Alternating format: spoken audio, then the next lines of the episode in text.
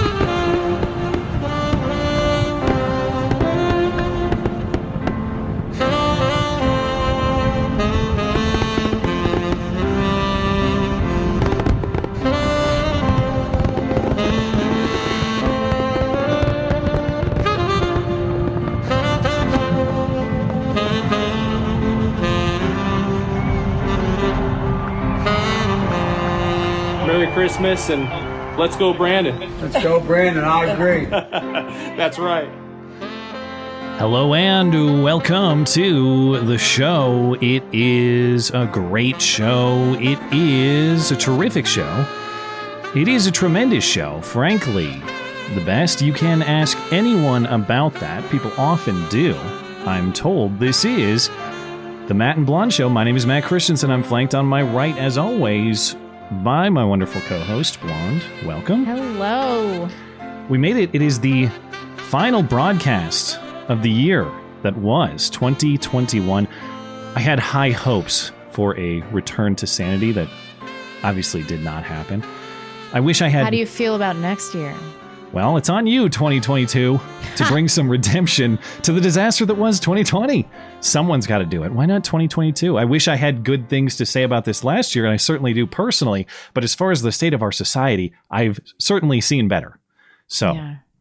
the best we can do is optimism for the year ahead rather than appreciation of the year behind and Godspeed to that upcoming year 2022.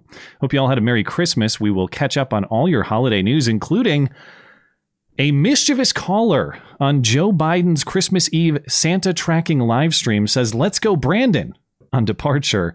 And that's, of course, funny enough, but funnier still, Joe agreed. I agree. Let's go, Brandon. Quote Joe Biden, Christmas Eve 2021. That look on Jill's face. She Yikes. clearly got it. He clearly didn't, apparently. Uh, and of course, that's just part of the story because that caller is now public enemy number one. He is worse than the Waukesha killer.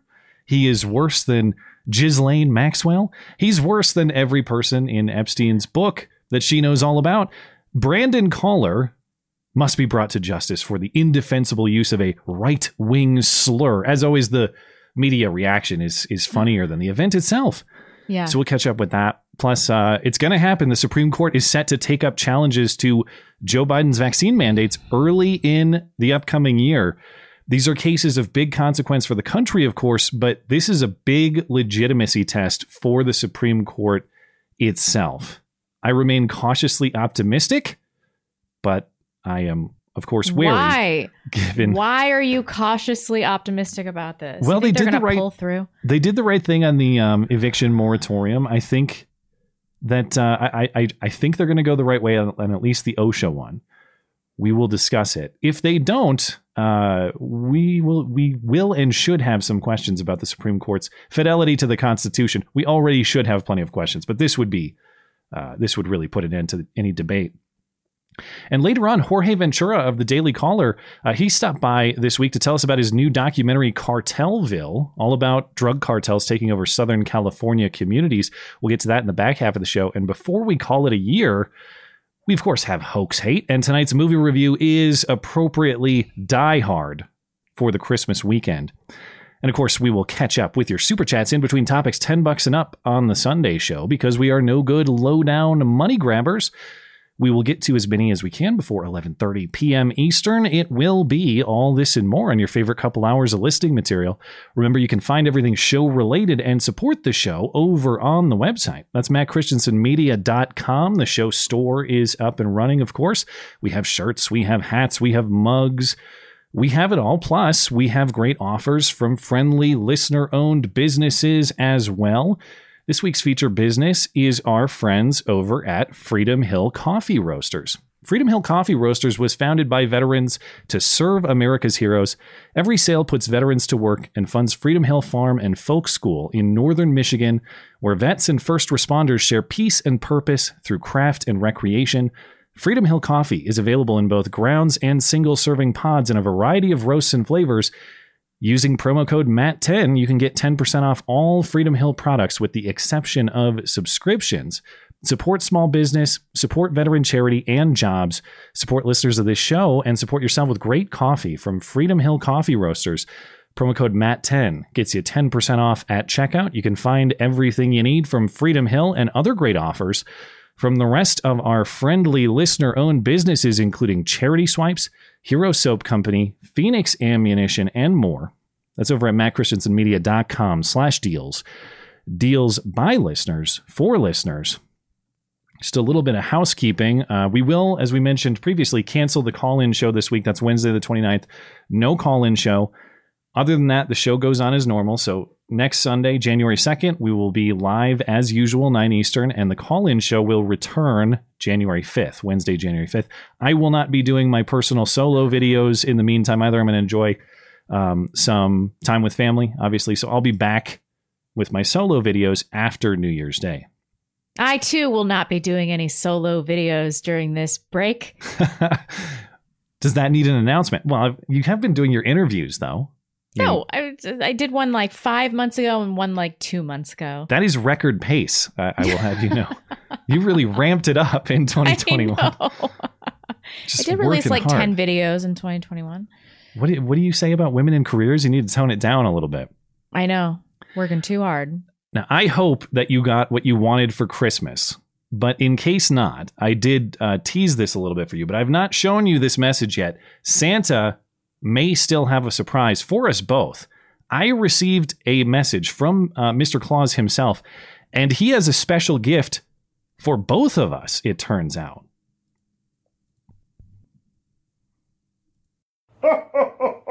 Merry Christmas, Matt and Blonde.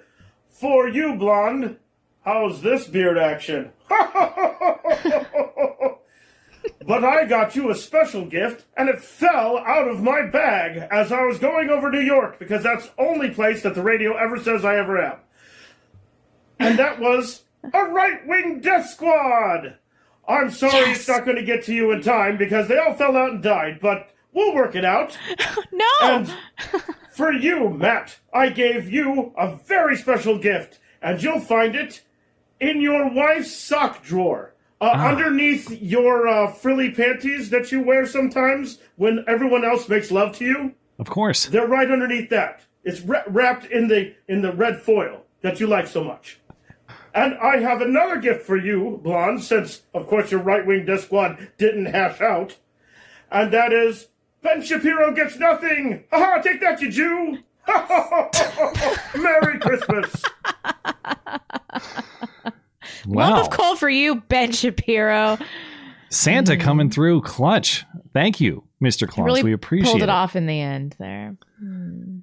uh, I don't know how to transition out of that. But in another Christmas message, how about that? I received another Christmas message in my inbox. Recall Trovo, the platform on which we used to stream before they banned us for no uh, explained reason, uh, among a bunch of other streamers, and then stole the money that uh, listeners of this show sent to the show, and then never would tell me why, and then blocked me on Twitter when I asked why, and would never respond to my email in, uh, questions about why. I received this email on Christmas Eve uh, from Trovo. Your 2021 Trovo memory is avowable now. Well, I, it's it's avowable, I guess. Good try on the spelling. But that tempted me. I thought, well, What could my memory be? Could it be getting banned on Trovo for no reason and never streaming there anymore? What would my Trovo memory of 2021 be? And silly me, I clicked on the link because curiosity got the best of me. And they said, well, you need to log in to see it. I said, oh, of course. And then what did I get? The same login message. This account has been blocked due to violation of Trovo terms of services forever. to unblock, please contact us at customer at trovo.live. So blocked forever, but to unblock, contact this email. It seems like their uh, error messages are about as coherent uh, or as well done as their spelling in their emails. Are you just in some database and they're just blasting you with? I emailed them stuff? again and said, I would like to see my memory. It's Yeah. kind of ironic that you want to celebrate the year with me when you say I'm no longer welcome on the platform, but When was that? that was in the fall sometime, wasn't it? I can't remember. It's months ago at this point. Mm. But, you know, well played, you dirty thieves at Trovo. You tricked me one last time. You're not going to get me again in the new year, man. I'm done. You know who else has a Christmas message? Alec Baldwin. Christmas message for all of us. But in reality, Shut up, Alec. Why can he not stop talking? yeah, who the hell is doing the legal representation for this guy? Um, this is not a Christmas message for anybody else. This is a Christmas message for Alec Baldwin, from Alec Baldwin, by Alec Baldwin, about just how much Alec Baldwin has been suffering and struggling through the upsetting uh, episode of killing a woman and blaming everyone else for it. So on Christmas Eve, Alec Baldwin posted a video on his Instagram account thanking everyone for supporting him through this difficult time.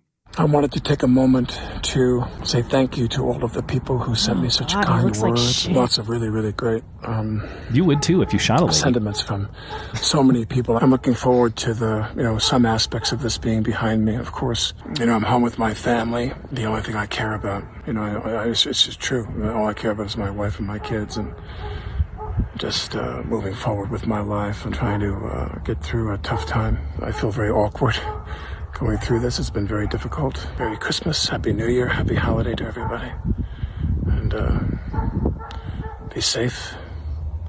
Wear a mask. Get the booster. Don't let Santa Claus down the chimney without a mask. Okay.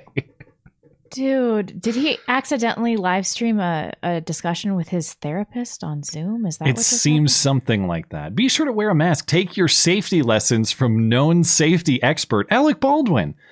Here's a safety tip stay the hell away from Alec Baldwin at all times. There. Oh my god. Better advice than, than he'll give you. Now, I edited the full message, obviously. It's about three minutes long. You can watch it on his Instagram. But note, at no point in the full video does he mention Halyna Hutchins uh, Or or, her family. family, uh, the woman he killed, of course. I just want to move on. I only care about my family. Well, maybe just a little bit more care for someone else's family uh, would have prevented this. I was thinking about this over Christmas before I even saw this because I saw some other reference to this, and I thought, man, imagine being uh, a young kid growing up and knowing that your mom is gone because Alec Baldwin shot her. That's got to be the weirdest experience. So but there's a family sitting around having that experience over the holidays. Oh my gosh. And um, remember, this, of course, is the guy who insisted in his George Stephanopoulos interview just a few weeks ago, first and foremost, I don't want to be a victim. I won't make myself a victim. And then he, in in that interview, repeatedly made himself a victim. And this Right. Instagram post is nothing but Right. self pity and self victimization. At least last time, he specifically offered uh, uh, condolences to the family. In this case, the family's an afterthought. It's just all about Alec's family. S- still no um, update on the legal issues that I've seen. Recall last we left the story. The DA in Santa Fe says charges against Alec Baldwin and others remain possible, and the investigation into the into the uh, October 21st shooting incident remains ongoing. We discussed last week as well that there has been a search a search warrant issued for Alec Baldwin's cell phone. God knows what sort of additional videos might be on that uh, in addition to this one. Meanwhile, we also have uh, Ghislaine. Oh no! Uh, before we get to Ghislaine, um, in other Potter. legal Ugh. in other legal news, this was a bit of a surprise, or maybe I just committed the sin of reading the analysts that I trust, who, even though I think they have good and sound legal analysis, maybe are not in tune to the political winds in play, which I think Yeah. um, was largely responsible for a lot of what happened to Derek Chauvin as well. Maybe there's some of that going on here. Maybe not. I don't want to overstate because I didn't uh, follow this trial as closely as some others. But before I bury the lead anymore, uh, this week, uh, Kim Potter, who of course is the police officer who, ac- who accidentally shot Daunte Wright during a traffic stop during which she mistook her Glock for a taser, she was convicted on both counts, both first and second degree manslaughter charges. The verdict reading was a lot. Uh, well, it wasn't. It wasn't as dramatic as her testimony was that we saw last week. But here is uh, Kim Potter. Well, here's the here's the return of the verdict in the Kim Potter case. We, the jury, on the charge of manslaughter in the first degree, find the defendant guilty. The verdict on count two is we, the jury, on the charge of manslaughter in the second degree, find the defendant guilty. So this was after about three days of deliberation this week. The first degree manslaughter charge brings up to 15 years in prison. She's only going to be sentenced uh, on the more serious first degree charge. Without a prior criminal record, the expectation is she's going to receive something in the range of six to eight years in prison. She did go straight to prison right after the verdict. And prosecutors are apparently being aggressive about this. They want to get her on. Uh, they want to get her on a more severe sentence on the basis that she abused her power and some other aggravating factors they think they see. Right. But, Where's uh, the incompetent woman charge? Was well, should that be a charge or is that status quo? You tell me. I think it's status quo. This is brutal. yeah, it's uh, well, I, I, I did search today to try to find some commentary from the jury. I, I don't know if there's any out there. Um, if any me- jury members have spoken to media yet, uh, I'm a little bit curious because my understanding, based on the law in Minnesota, was that that uh, recklessness had to be established, and it seemed like a solid case that her use of force was justified in the circumstance. How you demonstrate recklessness in that scenario? Apparently, the jury was convinced otherwise. I'd just be curious to hear their reasoning. And it's possible that I'm totally misunderstanding the situation. It's also possible that we have another Brandon Mitchell situation of political ideologues who wanted to get their uh, so called racial justice vengeance in any way that they can. I, I'm not saying that was the case. We will find out if something like that happened. We also. Uh, we, we don't have much from the Ghislaine Maxwell trial this week because they're basically on Christmas break, or they did like a half week of deliberation, but we didn't get much info out of that. Yeah, uh, the judge. Um, so they deliberated deliberated for two days, and the judge was like, uh, "Do you guys want to deliberate on Thursday?" And the jury literally said, "No, no, thanks. We're we're not going to do that. So We've they- made plans." So Yeah. we'll see. They'll be back after the holidays on um on Monday. But she's looking at seventy years. Oh, so my Christmas, I was talking to my mom yesterday, and she's like, I just want you to know how stupid you sound on your show every time you talk about this Ghislaine Maxwell trial because she is she is sipping mai tais on an island with Jeffrey Epstein right now. And it's true. Maybe we bought into the, to the propaganda a little bit too much. Well, I don't know. I mean, she was like, has she even been photographed outside the, you know, outside the jailhouse or anything like that? I don't was know like, the answer to that question. In like- fairness to Blonde's mom, I don't know the Mm. answer to that. Hmm, Maybe my mom is on to something with this. And as I mean, we've been saying throughout, we have to rely on secondhand descriptions of what happened of inside the courthouse. Yeah. Yeah, exactly. And all of the sources that I've been using over the last few weeks, it's like standard left wing sources like CNN. And I'm just like reading CNN without any kind of even like a, a baseline level of skepticism. And then all day I've been thinking, is my mom right? Is she right about this? Is this whole thing a farce? She's just to make us feel like justice is being attained in some way. Is Jeffrey Epstein alive? Did Mossad do all of this? This photo is actually from like three days ago. This one of uh, Ghislaine and Jeffrey on the plane here. Yeah. So- I know. That's not an old photo. That's recent. Um, she's probably more onto something than she is way I think she's far right. off. Maybe Yeah. I haven't been, you know, viewing this with a critical enough lens. Well, we shall see. And um, if if if your mom has any more inside information, I would love to hear it because I got to rely on someone. It's it's I can't see what's going on in that courthouse. So if anyone has tips and information about what's actually happening, I want to hear it. Know. Nobody it really really knows except for those jurors and the media that are allowed in there. Yeah, and you have to think why do they want us to be following this trial? She's not the the target. Jeffrey Epstein is Hmm. was supposedly. Yeah. Well, There's way more important news to get to, and that's that someone prank called Joe Biden. It's funny. It's like I like to make fun of media for focusing on this more than things like the Ghislaine Maxwell trial. Admittedly, I'm kind of guilty of doing the same thing right now. I'm sure we'll spend more time talking about someone prank calling Joe Biden than we did Ghislaine Maxwell. At least I'll admit it. That's maybe the difference. By now, you have likely seen the viral clip of Chris uh, of Christmas Eve. Joe and Jill Biden were participating in the annual NORAD Santa Tracker, which was being live streamed. That is the North American Aerospace Defense Command. I don't know how that somehow makes the acronym NORAD, but it does. As part of the event, the couple took calls, which I can't believe. Um, well, we were we were talking before uh, live. Who the hell thought it was a good idea to allow Joe Biden to take calls like this as Discord on a Wednesday night? I know. I mean, it is. It is. Um, there's something of a tradition, and I did not know this about Trump. But when he was doing this, uh, some little seven year old boy called in, and Trump was like, "So, uh, you still believe in Santa, do you? Isn't it kind of marginal at your age?" Wow. and he got ripped ripped apart in the media for taking away this gift of Santa Claus to a seven year old child who probably is too old. Yeah, I, here's some coverage of what happened last year. So this is uh, an annual tradition. That's the best defense you can give for the Team Biden people. Well, presidents sit down at this Santa Tracker event. They take calls. It's mostly kids curious about where Santa is right now. But apparently, they don't do really any screening of the callers, according to reporting that I've seen. Whatever happened, uh, this caller from Oregon, his name's Jared, I think. Is that? Uh, we'll, Yeah. we'll get to his more about him in a minute. But Jared from Oregon gets on the line and he calls in. He has a cordial call with Joe and Jill Biden. And then at the end, he wishes the Bidens a Merry Christmas and he says, Let's go, Brandon. And then Joe himself responds, I agree. Let's go, Brandon. Yeah, I hope you guys have a wonderful Christmas as well. Oh, Merry thank- Christmas and let's go, Brandon. Let's go, Brandon. I agree. Hey, by the way, where are you in Oregon? Turns out he is. Um, God, I wish this guy can- didn't bitch out though. He kind of did.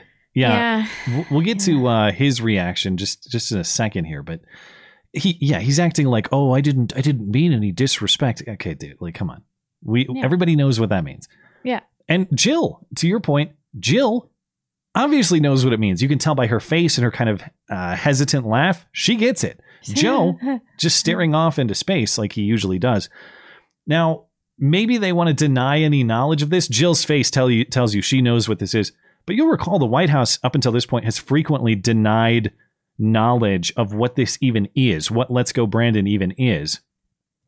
Back in November, Jen Psaki responded to a direct question from um, NBC and said that Joe Biden doesn't spend much time thinking about Let's Go Brandon, just doesn't really put any thought to it. And before that, at the end of October, a White House spokesperson, Andrew Bates, says, I had never heard of that chant until you explained it to me. I guess I'm not spending enough time on 8chan or whatever, which is also Come wrong. on.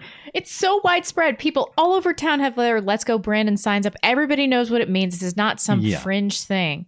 It is way too normy for 8chan or anywhere else. There's probably no Let's Go Brandon mentions on 8chan. I wouldn't know because I'm too normy for 8chan, but I know what Let's Go Brandon is. Yeah.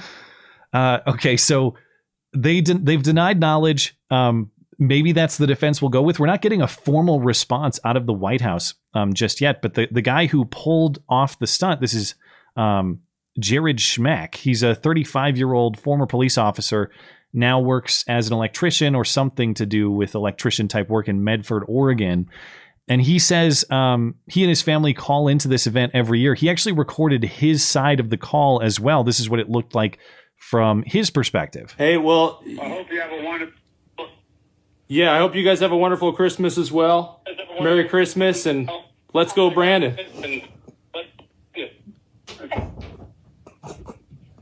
Bye bye.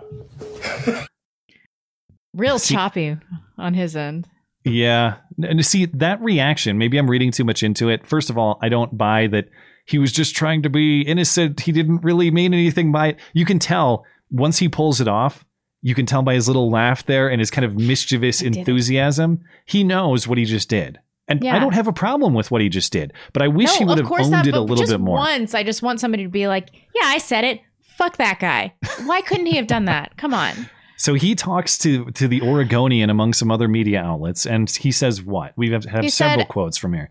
At the end of the day, I have nothing against Mr. Biden, but I'm frustrated. And then he uh, goes on with his list of grievances. But I'm frustrated because I think he can be doing a better job. He works for an electric company. Um, he was previously a Medford police officer for six years. I'm, I mean, no disrespect to him. I understand there's a vulgar meaning to let's go, Brandon, but I'm not that simple minded no matter how I feel about him. He seems like he's a cordial guy. There's no animosity or anything like that. It was merely just an innocent jest to express my God given right to express my frustrations in a joking manner. I love him just like I love any other brother or sister. Oh, That's come totally on. No. nonsensical. That Um, ending part there, I love him. No, you don't. You no, you obviously don't. Yeah. I don't know. He totally bitched out. I mean, he's like, "Well, I, I, I have nothing against him. It's just that uh, I think he's not doing a great job." It's like, why can't you just be like, "Yeah, I hate this demented guy. I think he's doing a, a terrible job, and I just wanted to, you know, just Also, follow me on Twitter because I pulled off one of the most legendary prank calls of all time. Why can't know. you? Come why can't you just own the moment a little bit? It- and then he an started bitching about how he's getting threatening phone calls. I couldn't really find anything that was like legitimately threatening. It's like a a some people called him and they were like, "I'm gonna fuck you up," but they were all vague. he and- didn't. and he then- didn't offer any recordings or anything. I'd like no, to hear he, them. he said they're vague but threatening phone calls, and he said now I'm being attacked for utilizing my freedom of speech. It's like you had an opportunity to be really cool, and then you ended up bitching out really hard, and now everyone thinks that you suck. Why did you We- do this, dude? yeah, it, it- it's it's a bummer, especially given the the trolling achievement that it was. Just own it, dude. I, I- I'm Yeah. I'm bummed that he didn't do that. But um, the only so the White House, as far as I've seen, Joe Biden, the White House, not formally commenting yet. We have Jill Biden's some. spokesperson did though. Yeah, okay. So we have from Jill Biden's people. What did they say? Um, they they put out a statement, I think on Twitter, uh, and they called it sick, tasteless, classless, disrespectful, juvenile, and appalling behavior for a parent toward any commander in chief. I don't understand. You know, merely by uh, being in the position of presidency, you don't you don't command respect. Like I don't have to respect you just because you um you know weaseled your way into the highest office of the land. Like what is this argument? Just because Sick? you won the most sick? votes of any president in the history of this country. Um, yeah, I know. It's like, well, we can we can debate. Um, I think there's a debate about you know more respect for the office, that sort of thing. But but to say sick, um, appalling. I mean, come on, it's just it's a little bit of trollery. Let's keep this in perspective. We're we're vastly overstating the case. These people, Yeah, obviously. and if the White House isn't going to say anything about it and nobody else is, then why would Jill Biden spokesperson spokesperson even bother? It's like everyone just shut up and say nothing; it'll blow over in like a day, like everything else. They do make it funnier, and as I mentioned, the media coverage of it makes it funnier. This that you mentioned the quote from Jill Biden's spokesperson. That's part of a story in NBC News headline: Parent uses right wing slur during Biden call with NORAD Santa tracker. So this is a right wing slur now. The first sentence in the story: President Joe Biden was subjected to a right wing slur, a right wing anti Biden slur during a Christmas Eve call with NORAD's Santa tracker. He was subjected to. Oh my God, what punishment! What torture! Uh, It- this is wordplay for them because they want to um they want to relate it mentally to like a the connotation of a racial slur. When you say slur colloquially, don't don't you mean like a like a one word name that you're calling somebody? Fuck Yeah, Joe weird to have a Biden is not a phrase. slur. Yeah. Yeah. a slur phrase is a is a weird thing. This is very specific language.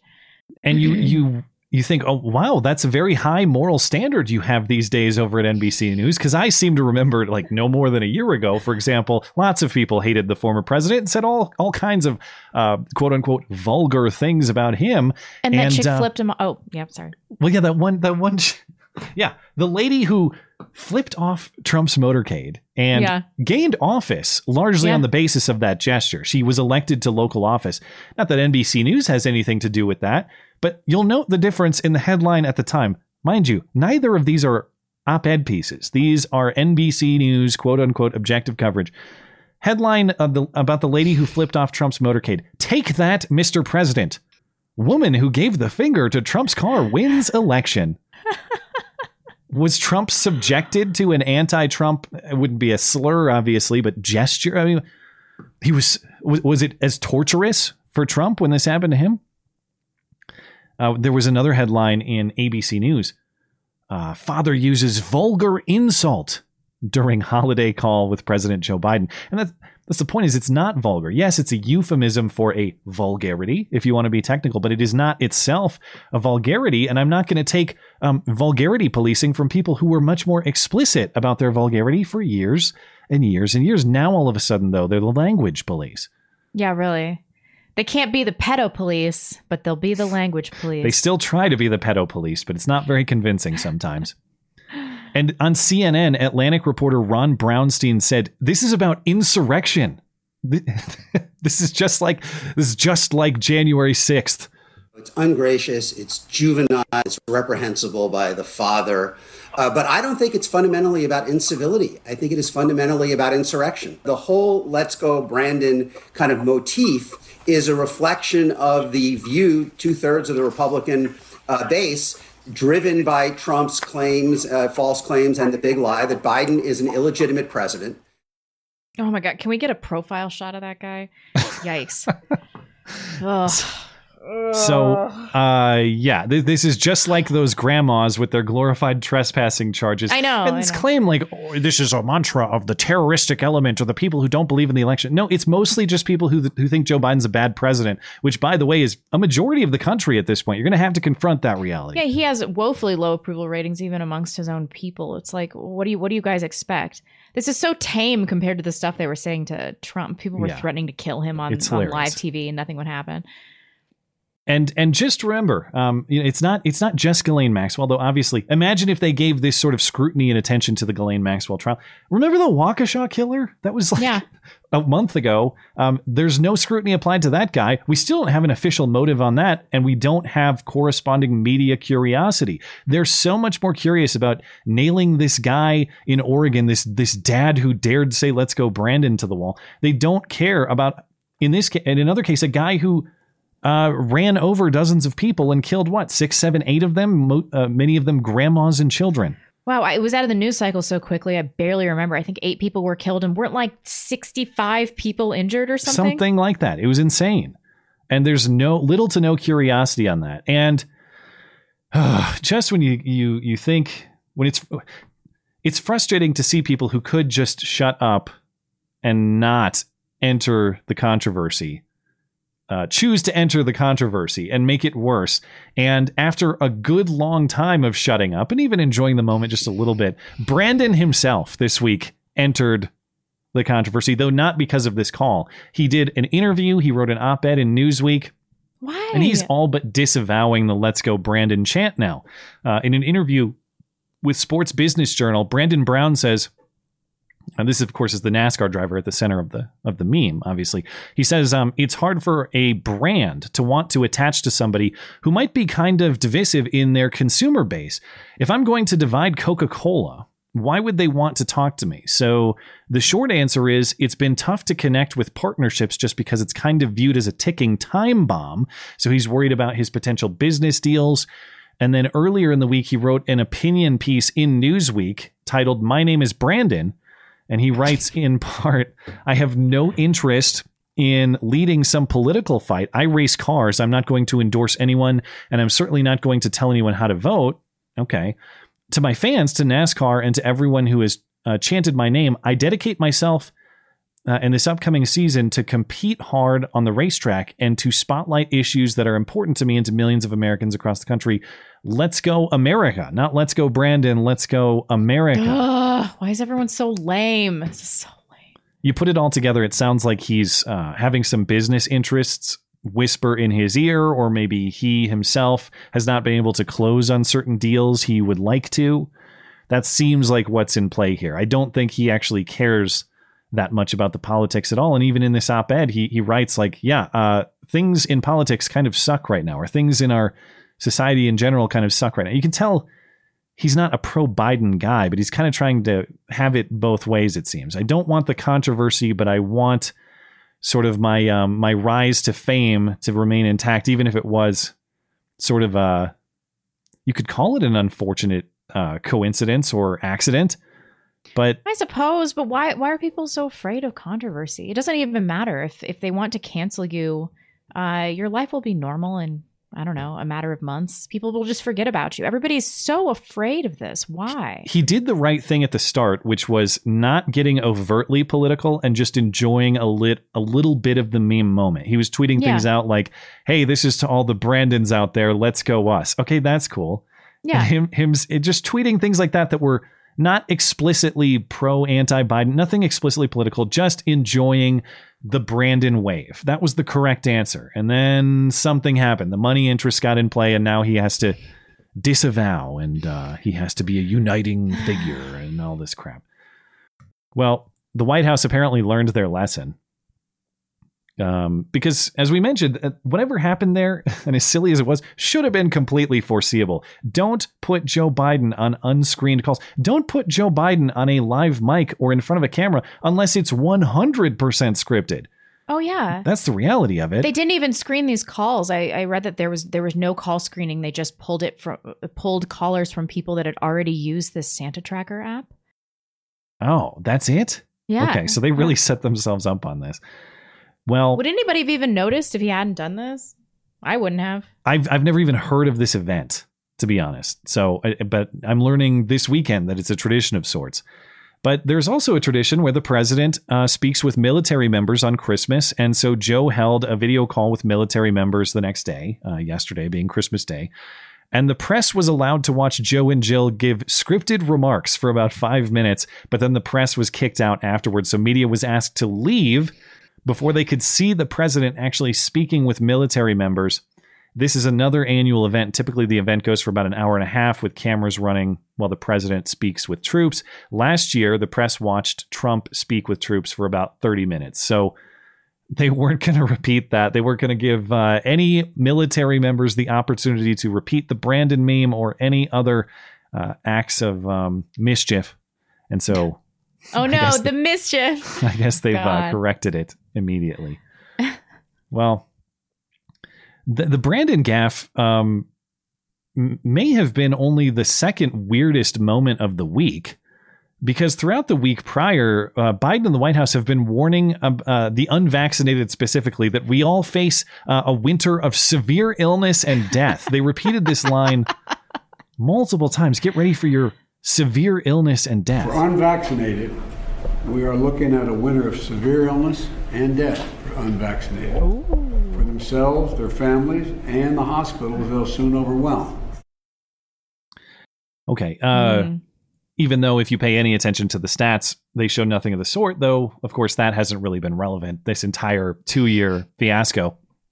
But if you're curious, uh, number one, deaths remain at less than half the daily average that they were last year at this time. The same is true for hospitalizations. Uh, case numbers are close to last year's, but what that means is lots of people getting Omicron and maybe Delta or whatever's lingering, but uh, a fraction of them actually getting hospitalized or dying. So that means it's much more it's it's much closer to your typical winter of you know getting the sniffles, getting a cold, and staying home and eating some chicken soup for a couple days. Um, and number two, if you want to focus on those rising uh, cases, you got to acknowledge that a huge portion of them are among the vaccinated. This pandemic of the unvaccinated language nonsense. Obviously, that is not true in a country that is majority fully vaccinated. And number three, it is also a fair question to ask if Joe himself was participating in the winter of severe illness and death himself. Uh, we know he had a close contact early in the week.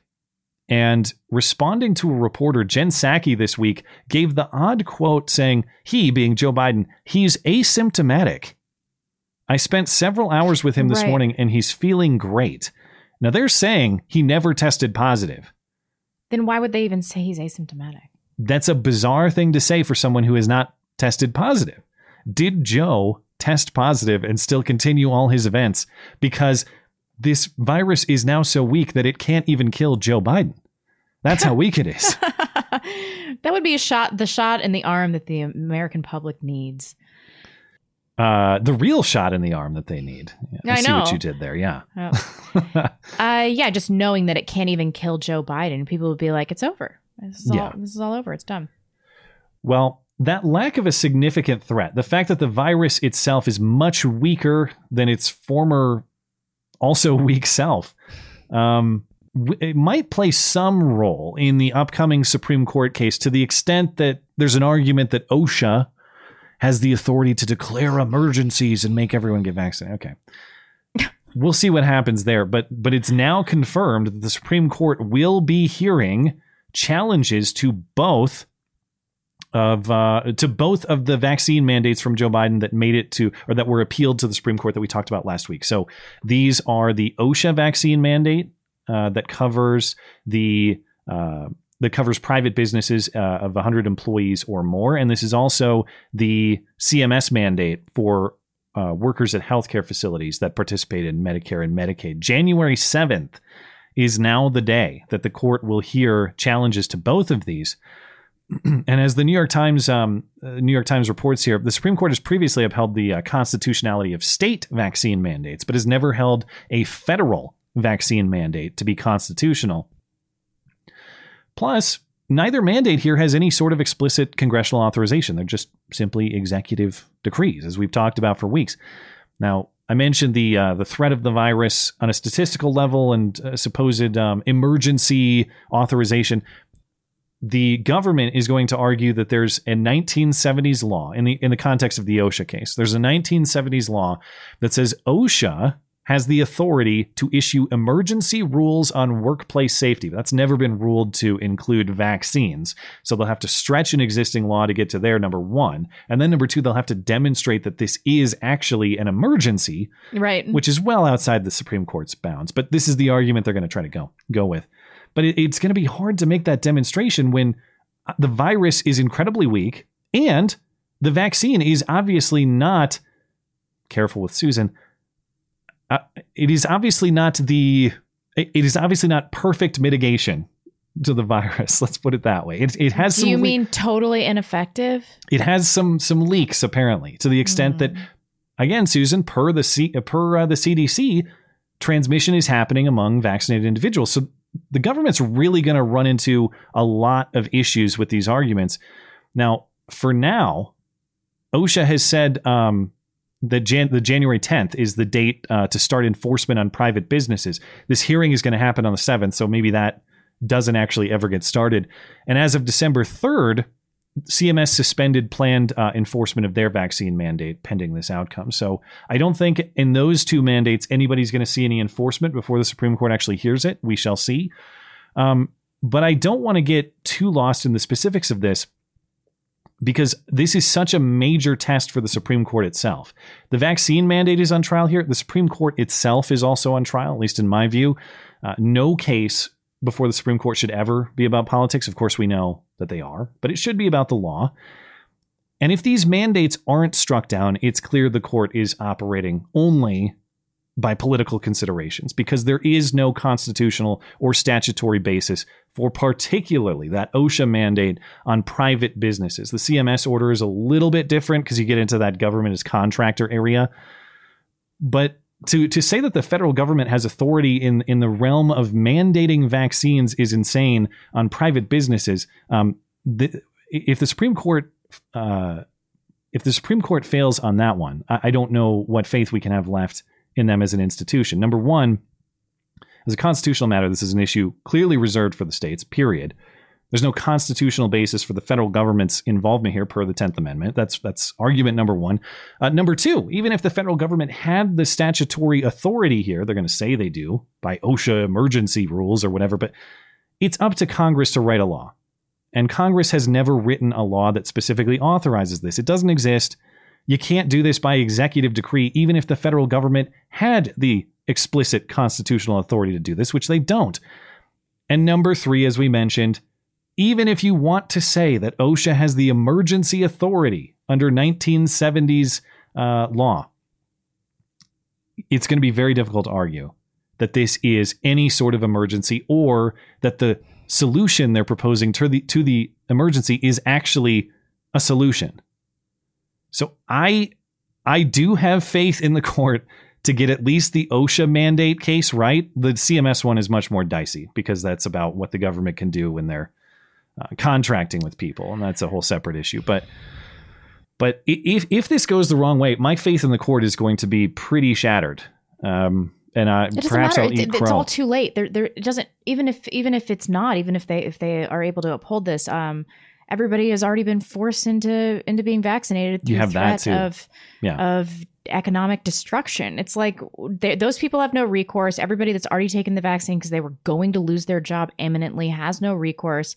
So thanks government uh, for bailing us out of this situation. Yeah. Which is really frustrating because if the Supreme Court, let's say the Supreme Court strikes down the OSHA mandate as unconstitutional and or uh, without any sort of statutory basis, that's another way of saying what? It was illegal. Which Yes. means you were illegally coerced into getting it was the vaccine. always unconstitutional. So then what are those people going to be able to do? They're not going to be able to recoup their losses. no, no, you're. I, I think if you even tried to challenge that in court, they would say, well, that's actually just a matter of you and your boss because it's your boss who made you do it, even though your boss was being coerced by the federal government at Federal that time. Government, I know. And of course, the other uh, bit of a, you know, I want to be optimistic here because I think the Supreme Court's going to get it right, but you also have to notice, or you also have to note um, the, the the things that aren't going to be affected by this, and you wonder how much, even if they do strike it down, how much will change. Of course, if the Supreme Court strikes down that OSHA mandate, doesn't mean that your state or your city can't do the exact same crap. As a constitutional matter, I think that's better, but it might, has no effect if you live in Boston or you live in Chicago. It's the same thing for you, other than you can leave, which is the best option in a lot of these places at this point. But in blue states and in a lot of our urban centers, they're doing the exact same sort of thing. Um, both Boston's Mayor Michelle Wu and Chicago Mayor Lori Lightfoot looked at Bill de Blasio in New York City, who announced a uh, vaccine mandate for, for workers there. And they saw the massive spike in cases in New York City, record levels, in fact. And they thought, hey, great job. Way to piss everybody off and actually achieve nothing positive in return. How do we do it? Show us how. And Yeah. so similar mandates are coming to both cities now. In Boston, Mayor Michelle Wu has been bombarded with racist messages after she announced a vaccine mandate this week that will take effect in January. Wu's mandate is a mirror of de Blasio's, requiring workers and customers at restaurants, gyms, and many other indoor businesses to show proof of vaccination. Wu also announced a mandate for city employees. The plan is called Be Together. Uh, ironic, both in that it segregates society and that it is a total erosion of American freedom in the birthplace of American rebellion for freedom. Uh, the harbor must rise again. It's that simple. The harbor must rise again. And if it does, I hope that she gets a uh, a, a a lovely Big Bird costume for her efforts. and uh, but for now, it it's only racism. That's Michelle Wu's punishment. It's not uh, revolutionary treatment. It's just the racism. She told Does Boston. anybody? uh, People think of Asian people as though they're white, except It- for black people. It just depends, you know. When you can blame a white supremacist for supposedly shooting up a, a who they claim is a white supremacist, really they mean white guy for Yeah. shooting up a uh, a Korean spa in Georgia. We can say that's anti-Asian hate that must be stopped. As we'll get to Right. later in the show, when there are organized gangs of color attacking Asian women specifically, and saying "I hate Asian, I hate Asians, bitch," while taking their purses. That's Yeah. not. Right. But Michelle Wu, her phone lines, her, her voicemail inbox is full with constant calls associating her with the same hateful, racist, xenophobic language that the former president used in describing the virus and its origins and who was to blame. This is a quote from Michelle Wu. Uh, so they're going with the butt Trump defense. Good luck with that in 2022. And in Chicago, uh, Mayor Lori Lightfoot announced uh, that starting January 3rd, same thing. Anyone age five or older will ha- be required to show proof of full vaccination to dine inside or visit gyms or entertainment venues. We joked, hey, Timmy, show us, you got to show your papers for your birthday party at Chuck E. Cheese. That's literally what's going to be the case in Chicago. Five years old. So, in making the announcement, Lori Lightfoot gave a very specific scientific explanation for the rules. If you go to a coffee shop and you get coffee to go, that's fine. But if you sit down and drink the coffee, that's when you must show your papers. Also exempt are any individuals entering an establishment for less than 10 minutes for the purpose of merely ordering food or drink. So, if you're going in that coffee shop to pick up and go, you don't need to show proof. But if you're going to linger, You're going to eat that muffin. You're going to sit down with your laptop. You got to show proof of vaccination. Oh my God. Also, how does that make any sense? Well, Do you have a 10 minute window where the virus is not being exchanged between people? I wrote a joke in advance for this. in fairness, Lightfoot is an expert in muff eating. Are you proud of yourself? That, it makes total sense if you defer to her expertise in this area. Fine. But yeah, I mean, I, obvi- I refuse to believe even the most hardened, indoctrinated Democrats listen to something like that and say, "Oh yeah, that makes sense." Yeah. It makes sense that if you hang out for 10 minutes while they make your coffee, you're not a threat. But if you sit down and drink the coffee for five more minutes, then you become a threat. Oh my God. Can you believe we're, we're about to enter 2022 and we're still having this conversation? We've It been having this little- conversation for almost. Two years. Every Sunday for almost two years. And they're still doing exactly the same thing that they were doing two years Getting ago. worse. Speaking of um, necessary Big Bird costumes, did this tweet, Lori Lightfoot, to put it simply, if you have been living vaccine free, your time is up. If you wish to live life with the ease to do things you love, you must be vaxxed. The health order may pose an inconvenience to the unvaccinated, and in fact, it is inconvenient by design. Well, what does that tell me? It just tells me what's this about? It's about inconveniencing my enemies. Okay, we talk about living in the upside down. Recall last week, V for Vendetta. People should not fear their governments. Governments should fear their people. This is the upside down. She goes on Twitter and threatens you and fears, neither fears nor experiences any consequences. Yeah, exactly. She laughs in your face while she tells you, You're going to do what I tell you to do, and I'm going to control your life. And if you don't like that tough, I'll make it inconvenient for you. Yep. And the authoritarian rule is a hideous lesbian minority. It truly living- is the upside down. We are living there. So If only we could take Um, a page from V for Vendetta's world and start oppressing these people appropriately. I am not advocating anything. Um, I'm just acknowledging and understanding that this sort of upside down gets corrected historically. You want to keep pushing does, this? yeah. Keep at it. Keep at it. See what happens. It sure is taking a long time, though. Well, uh, I, I, I wouldn't count on uh, on this sort of thing working out long term. Really? Because that- people's will to oppose things like this, I think, is is uh, much less robust than I had anticipated. I thought that people were going to die on this vaccine hill, and now everybody's like, "Well, Yeah. I want my kid to be able to live a normal life, so maybe I should get my five year old vaccinated." People are huge pussies. It has been discouraging over the last year in that regard, for sure. But it, it's also frustrating to hear these people telling you, sometimes implicitly, sometimes explicitly, yeah, all the stuff we've been telling you for the last two years, total crap. And that's implicitly what Lori Lightfoot is saying here. Explicitly, Leana Wen on CNN gets up there and says, hey, uh, don't bother wearing cloth masks because those don't do anything. Those are facial decorations. I would say that if you choose to go, make sure that you're vaccinated and boosted. Make sure that you're wearing a, um, a mask, even though it's outdoors. If there are lots of people packed around you, wearing a three-ply surgical mask. Don't wear a cloth mask. Cloth masks are little more than facial decorations. There's no place for them in light of Omicron. And so wear a high-quality mask, at least a three-ply surgical mask. Oh, but that's just Omicron. They don't work for Omicron anymore, but they definitely worked for Delta and the original. So even though they're kind of telling you, we've been telling you a bunch of bullshit for the last two years, you should certainly listen to them now because they're right this time. Imagine living in that world.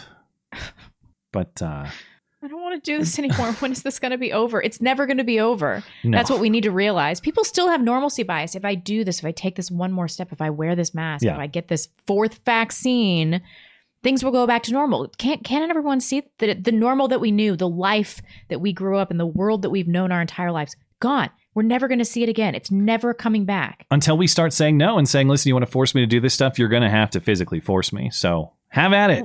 Come and Well, do yeah, it. But what happens when we do that? Uh, well, we hopefully we call their bluff and they uh, they stop. And if they don't, then we have to be prepared to handle that eventuality too. But Hmm. y- yeah, no has to be the word of 2022. It should have been the word of 2020. Definitely should have been the word of 2021. We're but it too must. far gone for no because they've maybe. they've taken control of so many institutions and so many of the people. So it's like there's really no going back now, is there? Well, I have one more person who's been telling you a bunch of nonsense and then experiencing uh, really the opposite of what he insisted just a few weeks ago.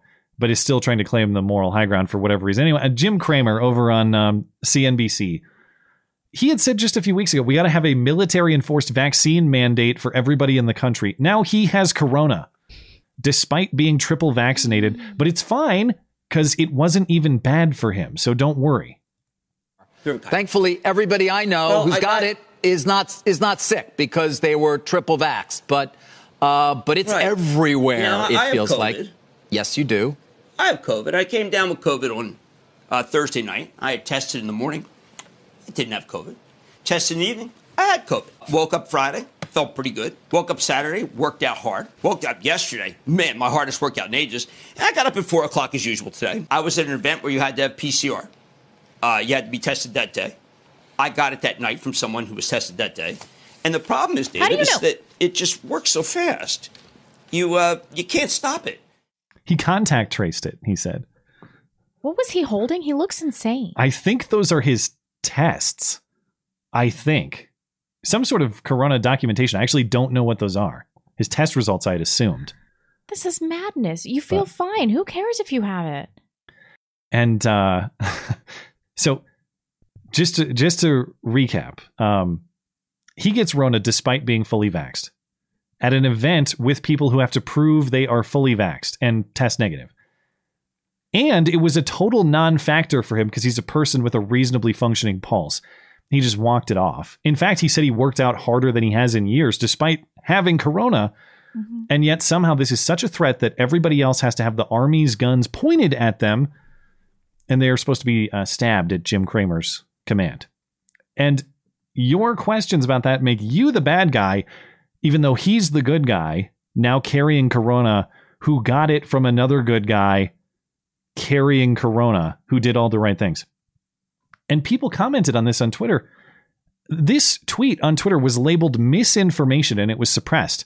Uh, quote, uh, Michael P. Senger, CNBC's Jim Cramer, a vocal proponent of COVID passes who recently called for a military enforced national vaccine mandate, has tested positive for COVID despite being triple jabbed. Every statement there is factual, verifiably factual. Well, that's misleading, says Twitter. Follow this link to hear why uh, health officials consider the vaccine safe for most people. There's no commentary on the safety of the vaccine in this tweet. It's just saying he's advocated that we all be forcibly stabbed to protect him. He got vaccinated to protect him. It, at least in terms of contracting the virus, did not protect him. He has it, and he got it from someone who also went through the steps to mitigate the transmission. Oh, my dad just said in that same interview, he said that the booster made him really sick. Did he? I didn't hear that part. Jim Cramer? Come on. Ugh. Well, Why bother? Why bother with any of this? This is such a charade. the uh, the last thing I want to talk about before we get to the interview, there you could interpret this um, as encouragement or discouragement, but all of this nonsense is clearly having a massive effect on people's moving habits and where they choose to live. So as the year closes, the census has released data on which states are gaining and which states are losing residents, and the red and blue lines could not be clearer. Uh, in the the number one state uh, for residents lost, at least by raw number, is unsurprisingly California. Nearly 370,000 people left California in 2021. It's 1% of California's population. New York is close behind, 352,000 leaving New York. Illinois is third, 122,000 left Illinois. Now listen to the rest of the top 10 states losing uh, residents, excuse me. Massachusetts, Louisiana, New Jersey, DC, Maryland, Minnesota, Hawaii. Mm. All but one are blue states. Now listen to the top 10 states gaining residents Florida, No. Texas, Arizona. Yeah, you scanned it already. North Carolina, South Carolina, Tennessee, Georgia, Idaho, Utah, and Nevada. My Montana is not far behind. All red states, except for Nevada and debatably Arizona, but neither of those are deep blue either. Now, we don't have polling, of course, to assess why, at least according to responses, why people are doing this move. One could infer that corona tyranny has a lot to do with it. Now, enthus- uh, uh, encourage, if you want to look at this from a glass half full perspective. Okay, that's a lot of people finally giving up and leaving these states for good and perhaps fortifying a better life in a new place. Discouragingly, What do they believe? Right. What do they believe? Right. I, I don't know about you, but the people coming into my county, Gallatin County, Montana, one of the fastest growing in the country, uh, they believe they're going to try all the wrong things once again. I mean, they are drastically reshaping the political landscape in this county. And they're still going to vote for the same jackasses who ruined the place that they came from. So I know that I'm preaching to the choir in this audience, but if you move from a corona hell to greener pastures, remember why that you're why you're doing that. Um, and, and what you're pursuing and, and vote accordingly. But if you already leave in these greener pastures, um, maybe give some people the uh, the blonde glare when they arrive, so that they know and they remember not to ruin their new home. Just something Yeah, to think I- about.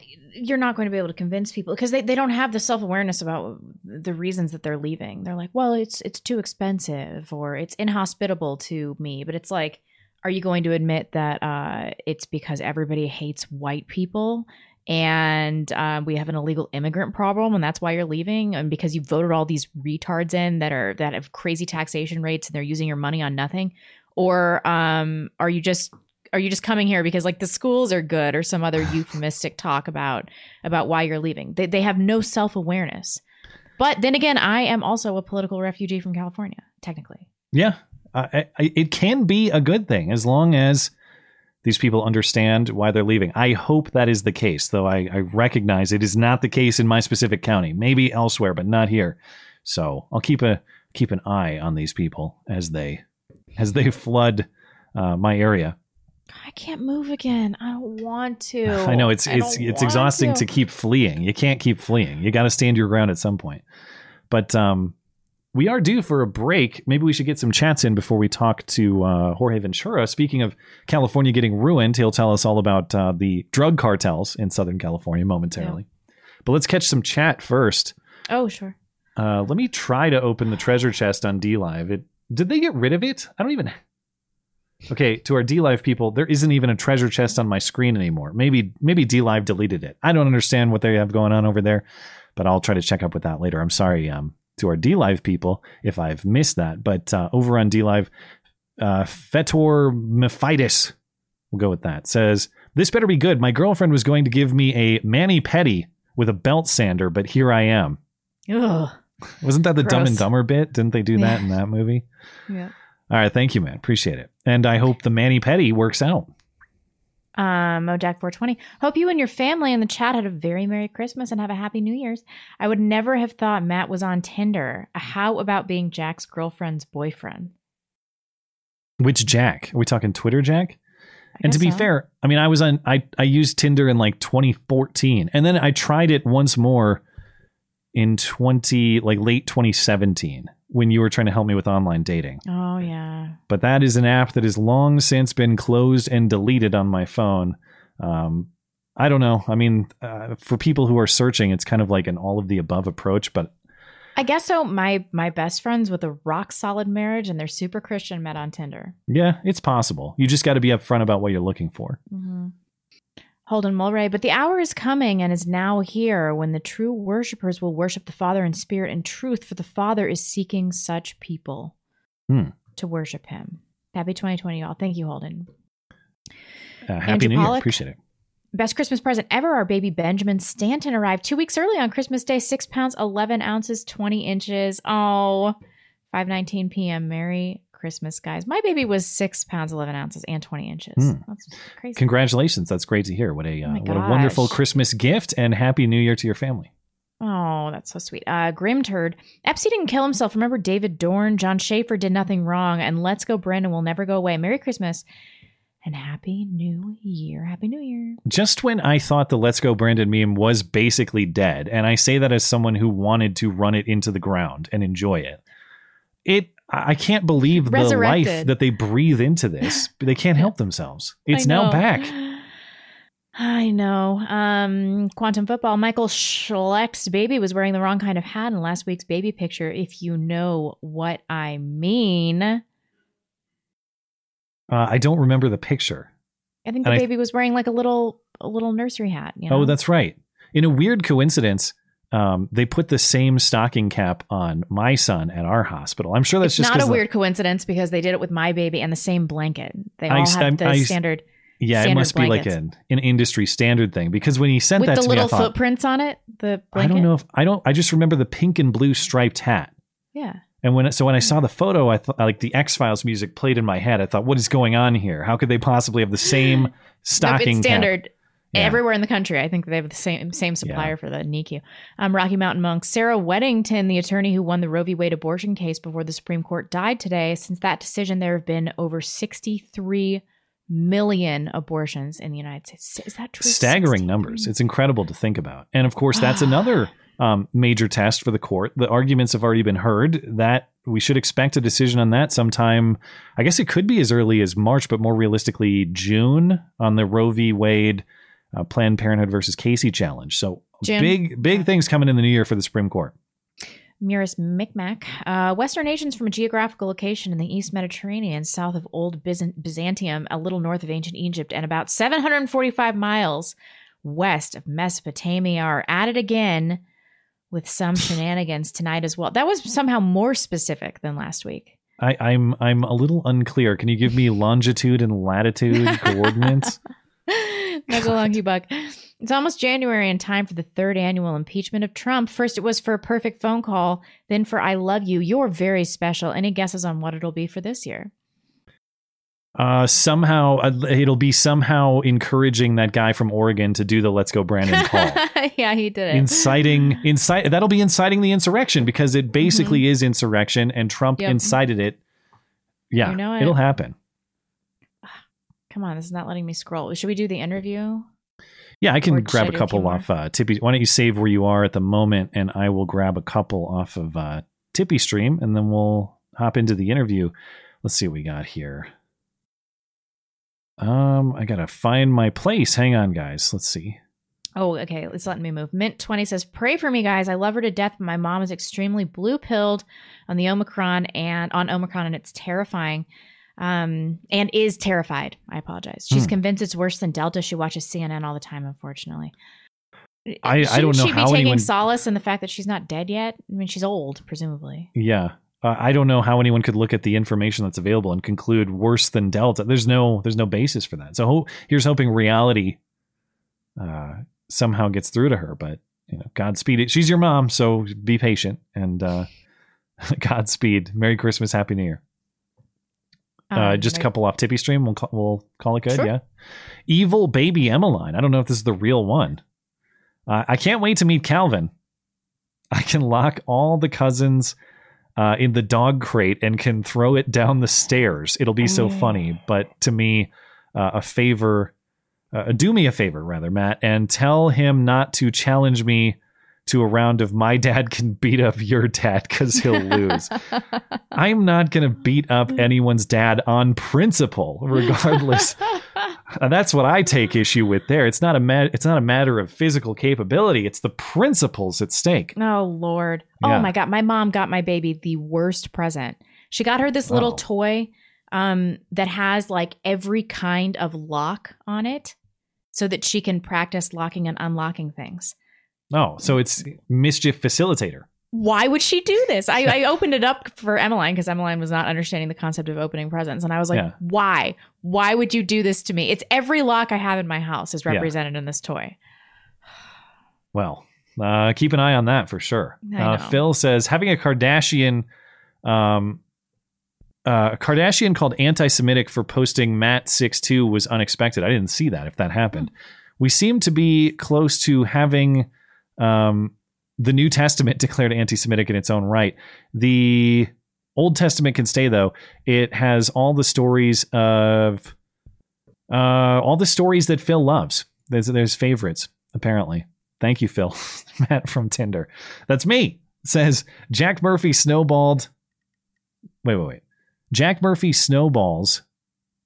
S- wait, wait, wait, wait, Merry Christmas, he says. This is this is this is some sort Is of a obscene reference that I don't actually fully get. I'm not trapping myself in this one. Not Thank this you, time. Thank you, thank you, me from Tinder, but you had you didn't get me this time. Bewildered conservatard, great name.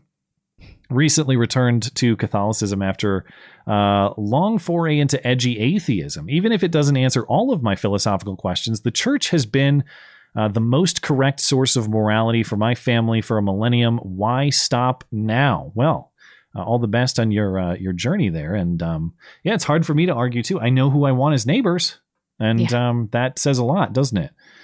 Yep. Zach Log the Great says, I have a small YouTube channel of my own, which includes discussions with friends and sometimes special guests. Would either of you be interested in joining us sometime? If you say yes, I'll contact you through the website. Well, you, you should do that by default. You certainly don't have to um, super chat to do that. But yeah, um, in general, I'm pretty open to making appearances. My schedule is a little tougher these days, but Yep. send me an email uh, and we can possibly arrange. And thanks for uh, tuning in and supporting Issue, and good luck with the show. Issue says, uh, this will be the last one for now. Two things to say tonight Merry Christmas, uh, everyone, and let's go, Brandon, of course. Let's go, Brandon. I agree. We will come back to your chats later on in the show. Um, speaking of California's absolute ruin and um, descent into unlivability, it's a great time to get to that interview with Jorge Ventura of the Daily Caller. He joined us this week to talk about his new documentary about drug cartels taking over Southern California.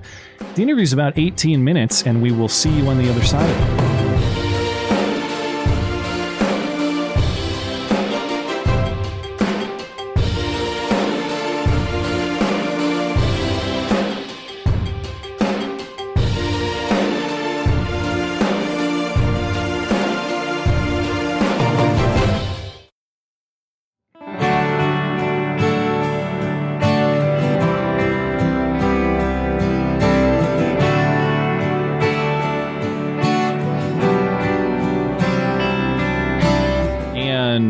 Welcome back. We are pleased to host our guest for the evening. That's Daily Caller reporter Jorge Ventura.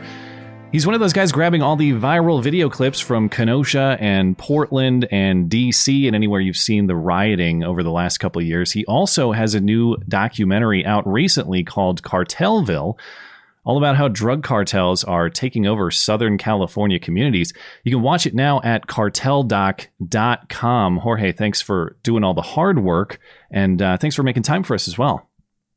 No, of course. I appreciate you, Matt. And also, Matt, um, us here, like myself and the other reporters of the Riot Squad, are uh, we are grateful that you defended us during that hit piece of the of the intercept. So Well, that was cool, man. I, I appreciate that, and I did hear from a few of you, and and thanks for that. Um, if people aren't aware, yeah, the Intercept went after you guys for being smearing Black Lives Matter with your Kenosha coverage and and other um, events that you guys have covered, and I, I feel like I have to do that on principle, but also I just found it so ironic that someone in the supposed journalism field is going to go after you guys doing the hard work of putting yourselves in danger to get the clips that we otherwise wouldn't see. So uh, thank you guys for like like I said doing that hard work that I think I can speak for Blonde. We're not going to do that. I'm not going to these Not riot anymore. zones. yeah. Yeah, not for us. Um, but uh, but give us the general summary of the documentary, what it's all about, what drew you to make it, and what you learned along the way. So essentially, what happened, uh, you know, Matt and Rebecca, like th- this past, as soon as this new year actually started, we've been covering the the border crisis, um, you know, on the front line. So I did a lot of coverage in South Texas, doing some now in Yuma, Arizona. But while while being in South Texas, I actually met a Republican Congressman Mike Garcia, who represents District 25 uh, back here in California. And District 25, just for folks who don't know, it's it's north of, of Los Angeles, so it's more like rural communities, more desert communities, folks who want to get away from the city. And what intrigued me about Mike Garcia was the fact that he was the only representative from California that that was at the border. So you know, I just you know was so curious. I said, "Hey, Congressman, you know, what what, what brought you out here?" And he says, "You know, basically what's happening here at the southern border is affecting my district uh, back in California, which is 300 miles away from the border." And I asked him to elaborate, and he says they um these Mexican cartels essentially are moving into the desert and they're having an illegal marijuana operation uh, crisis. So what, what, what's essentially happening is that these cartels are moving into the desert. They're setting up on, on land that's not theirs, so we call this squatting, or they're just buying properties and then turning them into illegal marijuana operations. Now, the huge issue here is since they are illegal marijuana, that means all the water that's being used is being stolen from us American citizens uh, here in the desert community. So a couple ways to do this, they'll you know siphon the water, um, through the fire hydrants out here in the deserts. They'll actually tap into the neighbors' water lines, or they'll actually even tap into our California aqueduct. So a quick little stat is every single day that these um, illegal marijuana operations are operating, between three million to 9.5 million water gallons are being stolen from us just in Southern California. We're not even talking about Northern California. So we have the water theft issue. Uh, these cartels are also smuggling in migrants and forcing these migrants to work these operations. So what we're seeing in real time is labor trafficking, or what I call basically slavery on American soil. But also the homicide rate has gone in the desert because these these cartels are now shooting each other out here. They're they're battling for territory, and basically you have middle class uh, Americans stuck in the middle of these kind of drug wars in the desert. They even shoot at the at the San Bernardino County sheriffs and LA County sheriffs. You'll see that in documentary when we interview Shannon Dicus. Um, so there's a mo- there's just so many elements to this story, um, criminal elements, and I think you know, especially here in California, when you say the word illegal marijuana, you know, people always shrug their shoulders because they ha- Yeah. kind of have this assumption that it's just Cheech and Chong out there. It's probably just two hippie dudes smoking pot, listening to Bob Marley, and that's not the case. There's a huge criminal element to it. Um, so when Mike Garcia told me about this problem, I felt like you know we had to investigate this. Um, it's one of I think one of the more underreported issues here uh, in the state of California, but I think also a lesson for Americans that this is the consequences when you have a weak border. You know these issues don't just affect the border towns; they they eventually make their way out here. So um, that's essentially what it is. So it's not even just the Mexican cartels. We, we're having the Armenian criminal organization involved, and also the Chinese mafia involved. So we have these three Wow. factions battling each other out here uh, in the California desert. So California is open for business. It's just illegal business. You got to get into Right. the crime syndicate. Yeah. And it's uh, very fruitful in that way. And I'm glad you hit on that truly point. diverse crime syndicate too. They got their diversity right. Exactly. I'm glad you hit on that because that uh, on the on the marijuana point and the the all the tangential crimes because that's exactly what I took away as, as a viewer was it is um, tempting or or you might think just as somebody who's less familiar with the area and with the problem as I am think oh it's you know it's a weed issue. They're growing weed. You have your opinions about that. Man all of the all of the pieces that connect this from the human trafficking to the slave labor to all the other criminal activity um, it, it is absolutely ravaging these southern california communities. And you mentioned um, so this is in the, the antelope valley of california where you live this is not some uh, this is not like right on the border of mexico this is uh, what maybe 100 miles uh, away how far is it from the actual mexico border So, so our community here in Antelope Valley, we're actually 300 miles away from Oh, the southern border. And, Wow. And just to kind of give it, um, you know, the audience a quick stat here. So, LA County, the sheriffs back in 2019, they only identified about 150 illegal operations out here. Now, you fast forwarded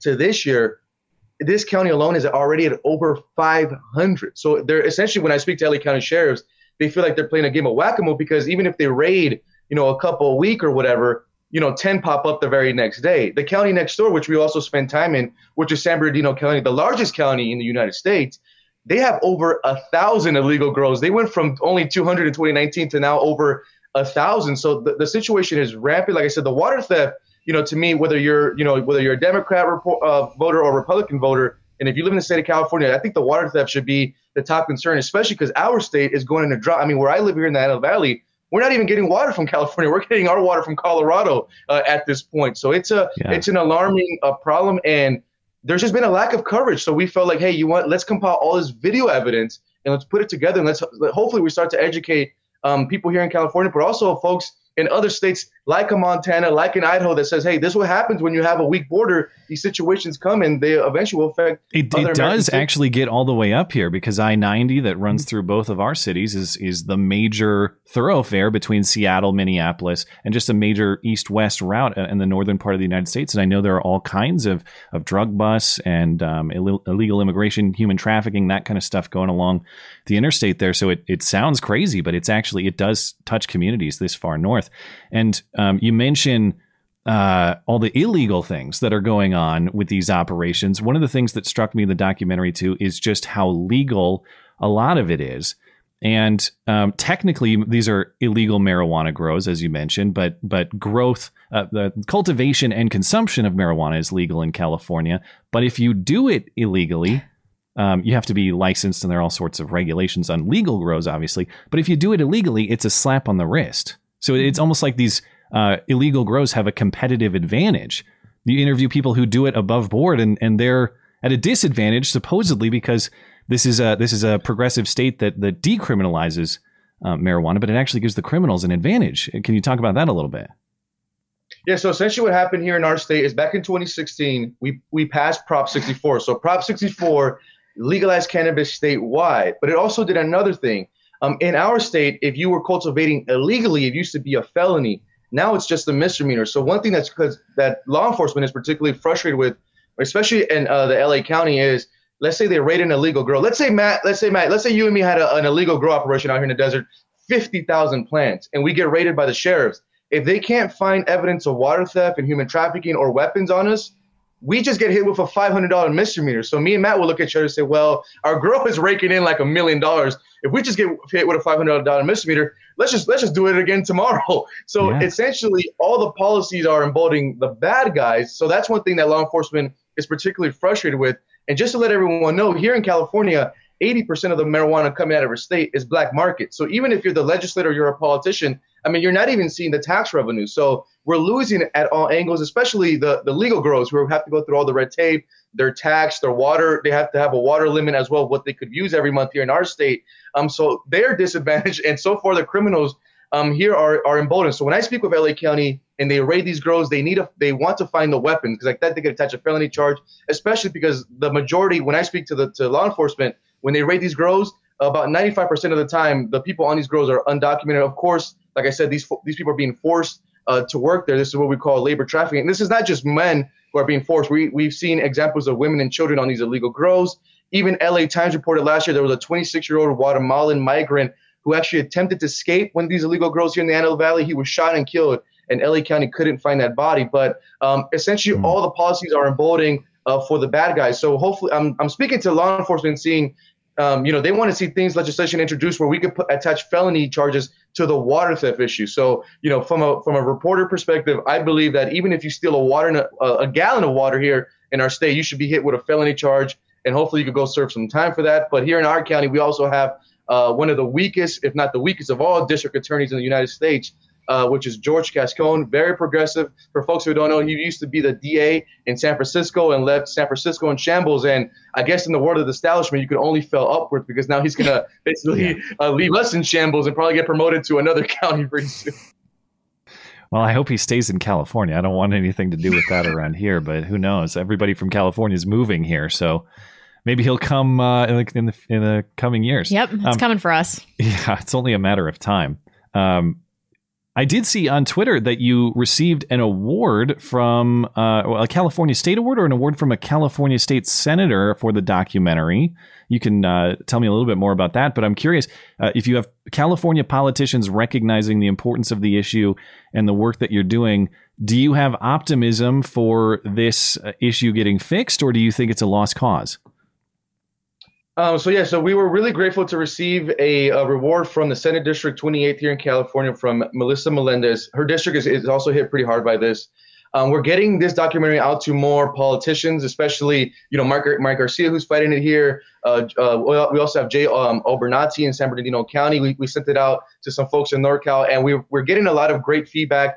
And we're just trying to get this problem at least on the map and on the radar one issue that I, I, found living here in California was, you know, we just had a, a, recent recall election. Now, whether it was Gavin Newsom or the Republican candidates running against Newsom, not a single one brought up this issue. And this is this is just an issue that is, is affecting North, um, South uh, SoCal. It's also affecting the communities in Northern California, and that's actually where it started. The situation started in North in North California and kind of trickled it, its way down here. So we're trying to highlight this issue. We're trying to put some more pressure on our politicians. I have a little bit of optimism because we're getting some feedback we're educating uh, California voters here. You know, we're, we're we wake up to messages every day that said, "Hey, I had no idea that this was happening." We're getting folks that say, "Hey, I live in this community and I had no idea um, it was happening." And I think a big thing here is, you know, whether you're on the left or the right, I think you could agree that we don't want this this water theft problem, but also the human trafficking and labor trafficking. You know, um, the Democratic Party especially always wants to vouch to say they're the they're the party of the black and brown people. Well who do you think is being forced to work on these illegal grows? It's, it's black and brown people. So yeah. I think on, on, those issues, we could find some type of middle ground.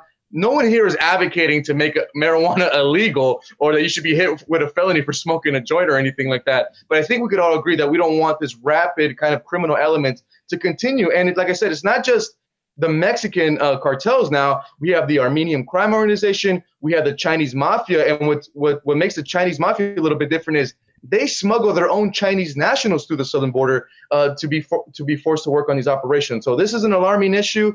We're hoping that more Californians wake up. That, like I said, uh, especially here in California, because marijuana is so emboldened in our culture that hey guys, it's not just pot. Um, it's not just people just smoking joints in the middle of the desert. If it was, this obviously wouldn't be a story. Um, but it's this huge criminal element uh, attached to it. And let's not forget, it's the you know middle class American citizens that are living out there who, who are suffering. They're dealing with the violence. They're dealing with the water theft. You know, everyone potentially everyone that we interviewed in our documentary is going to be putting out putting their home for sale and, Yeah. and moving out soon. The only one was a war veteran. His Yeah. name is John. He and he actually told us to not to not blur his face out because he's so sick of the problem. He said, you know, I want to speak directly to these guys. So Yeah. that's one thing I, I want folks to, to remember is it, it's forcing you know regular people to make decisions that they never thought they can't raise their families out here um, anymore, and it just seems that the problem continues to get to get drastically worse. So we're hoping whether it's the Democratic politicians or the Republican politicians, we're hoping that this documentary puts some pressure, especially on the local level. Um, you know, hopefully put people put some pressure on your city council, especially your board of supervisors. Here in LA County, we only have one board of supervisor, which is Kathryn Barger, who is going against this issue, and she's fighting against four liberals who are not moving the, the needle on this issue at all. When I'm speaking with voters here, they feel that you know Mike Garcia is their only kind of hope against this fight because if, if the if Christy Smith wins, which is his opponent, they feel like they don't have any any battle against against these cartels. So we're hoping that the Californians wake up and, and especially other folks in other states to see these are the consequences of, of a weak border. And let me just remind folks, what, what's happened with the weak border, this is only just a small angle of the legal marijuana crisis. I mean, we're not even talking about the fentanyl that's making its way into our country at a, at a rapid level. So we got to get a handle on, on this issue. So we're hoping uh, some people put some uh, pressure on these politicians soon. Do you We know are- what percentage oh, of the. Antelope Val- of, of the Antelope Valley has fled? So we actually don't have a, we don't have a percentage, but out there in these kind of rural desert areas, people are living in mass doves. One thing that I was particularly alarmed about, and, and another issue here is these cartels are actually changing the real estate market because they're buying these homes at whatever price that they're putting for sale. They're they, they could pay them, so they're even changing the real estate aspect as well. Um, we were in communities where almost the whole like kind of block or neighborhood has been completely um, Yeah. controlled by cartels. There was a part in the documentary, as you saw, Matt, where we're inter- interviewing the guy John who didn't want his face blurred. Yeah. Where he just in his one home was surrounded by 14 illegal operations, and they'd even come up to him and, and asked him to sell his home, but he wants to fight this issue. He doesn't want to sell his home at all. So Yeah. this is kind of the reality on the ground here that you know these cartels are essentially changing changing up you know American communities completely. We are um, right up against time, but I have to ask before we let you go: what was the sketchiest thing that happened during the production of this documentary? Because you know you're you're dealing with uh, some potentially scary people. Did you have any scary encounters? Yes, we had two. One of those made it in. Um, we put two little clips in the documentary, but on our second day of filming, we actually got car chased by a by a cartel member in the desert, which was pretty frightening. Um, and then on our basically on our almost last day of filming, we actually got stopped by a cartel member uh, in a Ford F-150 who was you know pretty angry that we were out there in a desert. We just had to act completely dumb. We were like, hey, we're just looking at homes. We're thinking about moving out here. Um, so that was pretty sketchy, but uh, you know, thank God that that you know nothing happened and we were able to put out the product. We actually had to buy like this little spy drone, and that's what we've used to kind of get those aerial shots of these drug operations. So it was very sketchy out there. Um, a lot of the neighbors that we interviewed out there thought that we were nuts because we were not armed when we were filming this. Um, Wow. So you know, we're, we're we're thankful that we, that we made it out and that you know now we can hopefully educate uh, voters going forward on this issue. Well, that's our guest, Jorge Ventura of the Daily Caller. You can find his reporting over at uh, dailycaller.com and his uh, award winning documentary, Cartelville, at carteldoc.com. Jorge, is there anywhere else you'd like to direct listeners to find you? Yeah, if, if you guys want to follow us for you know breaking news um, in real time, follow me on Twitter. That's it's super easy, just my last name and the word report. So Ventura Report on Twitter. We're breaking news. We're going to continue um, covering the border crisis, and in this next month or two, actually, guys, we're going to be headed up to North Cal and start our investigation of the illegal marijuana grow operations up in that area as well. So we have a lot of good work um, coming up. So stay tuned. All right. Well, thanks for stopping by and thanks for doing the hard work. And Merry Christmas and Happy New Year. Merry Christmas to you, and thank you guys so much for having me on.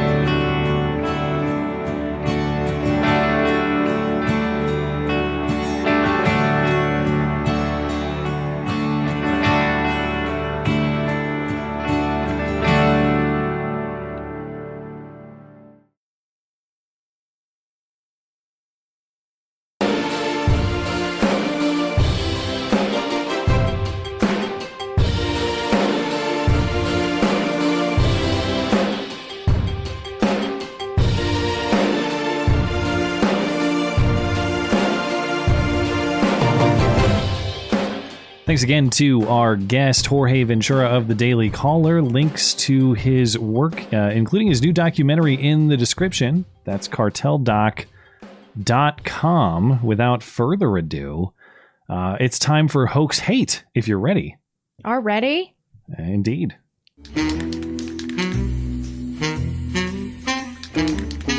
Now, the nobody saw it happen, but it's totally a product of Trump's America hoax hate crime of the week. Ah, shit, it's backwards. You think they'll notice? Well, you will be shocked to learn that yet another claim of hijab pulling has turned out to be exaggerated at best, false at worst. That's a shame. Maybe 2022 will turn out better in that regard. In Northern Virginia, at Fairfax High School, a sophomore Muslim student claimed two weeks ago that she was the victim of an Islamophobic attack. She and uh, purported eyewitness said, quote, several students made offensive drawings that referenced Muslims, Jews, and George Floyd. Drawings never surfaced. I would have liked to see these Aw. cartoons, but I don't think they exist. The girl says that when she and her witness confronted these hateful cartoonists, they made, quote, offensive comments, and one got very close. Then she says, quote, my backpack bumped into him, and then he got mad, and he pushed me, and he grabbed my hijab, so I punched him in the stomach because he wouldn't let go, and he threw me across the room, and I hit my whole left side on the chair and desk. She claims that, quote, she eventually wound up on the floor and had difficulty breathing, so she got quasi George Floyded herself, she claims. No allegation of kneeling, as far as I can see. Over 350 students protested at the school on Thursday, the 16th, on behalf of this girl. Her name is uh, Ikran or Ekran Muhammad. She told a local reporter uh, all about the stress of the incident. I haven't been able to eat, keep food down. The last few days for Akram Muhammad have been anything but easy. Because of the stress and how uh, disgusted I am that I had to go through this at my school where I should feel safe. The Fairfax High School sophomore says two of her male classmates were making Islamophobic comments when one of them grabbed her hijab and continued to beat her up despite her efforts of self defense. But Mohammed says the justice she's fighting for isn't just for her. Er- It's for every hijabi out there, every Muslim girl, every Muslim person, every Muslim guy. It's a daily thing that we go through, and people are trying to cover it up and make it look like uh, an accident. Mm, I think she's Hmm. hiding some some fatness. What do you think? Well, wait, can I get can I get another frame here? Let's see what pulls up. Uh yes, I can. Hmm. Uh too hard to tell. I don't know. what She's what, like, what what I'm makes you say that? I don't know. She just looks a little chonk in the face, a little wide in the frame. I think that that she might be hiding some fatness underneath that. This is the show where we critically evaluate the BMIs of high school sophomores. I'm just But- saying. She said that she couldn't eat. I'm evaluating that claim. Oh, I see. I see the angle that you're taking. Um, yeah, she looks nourished. I would say. I think that's fair. What is she? Anyway. Black? Is she Um, black Muslim? What is what's happening here? I I don't know her specific ethnicity or uh or anything like that, but she doesn't look like a conventional black Muslim, like a Somalian or something. So I don't know Hmm. what's going on here. I, I didn't I didn't find those facts. Hmm. But uh, you know, as far as her claims that this happens every day, well, if it happened every day, it probably wouldn't be the media magnet that it is, and you probably Yeah, wouldn't really. have to fake it in the way that you did. But that is apparently um, what happened because immediately after the incident, well, uh, back up a little bit. Um, after the incident, both she and the boy who allegedly attacked her were suspended from school. So that fueled the outrage because she was the victim and that boy was the attacker. How could you suspend them both? They were suspended for a day. So they got equal punishment. And then there was an investigation by the school and, in fact, the local police department. And Ugh, why? come Saturday, last Saturday, it all unraveled. According to local reporting, quote, City of Fairfax Police Department investigation has determined that a physical altercation at Fairfax High School on Tuesday was not a hate crime. The investigation revealed there were no racial comments made by either student, according to police.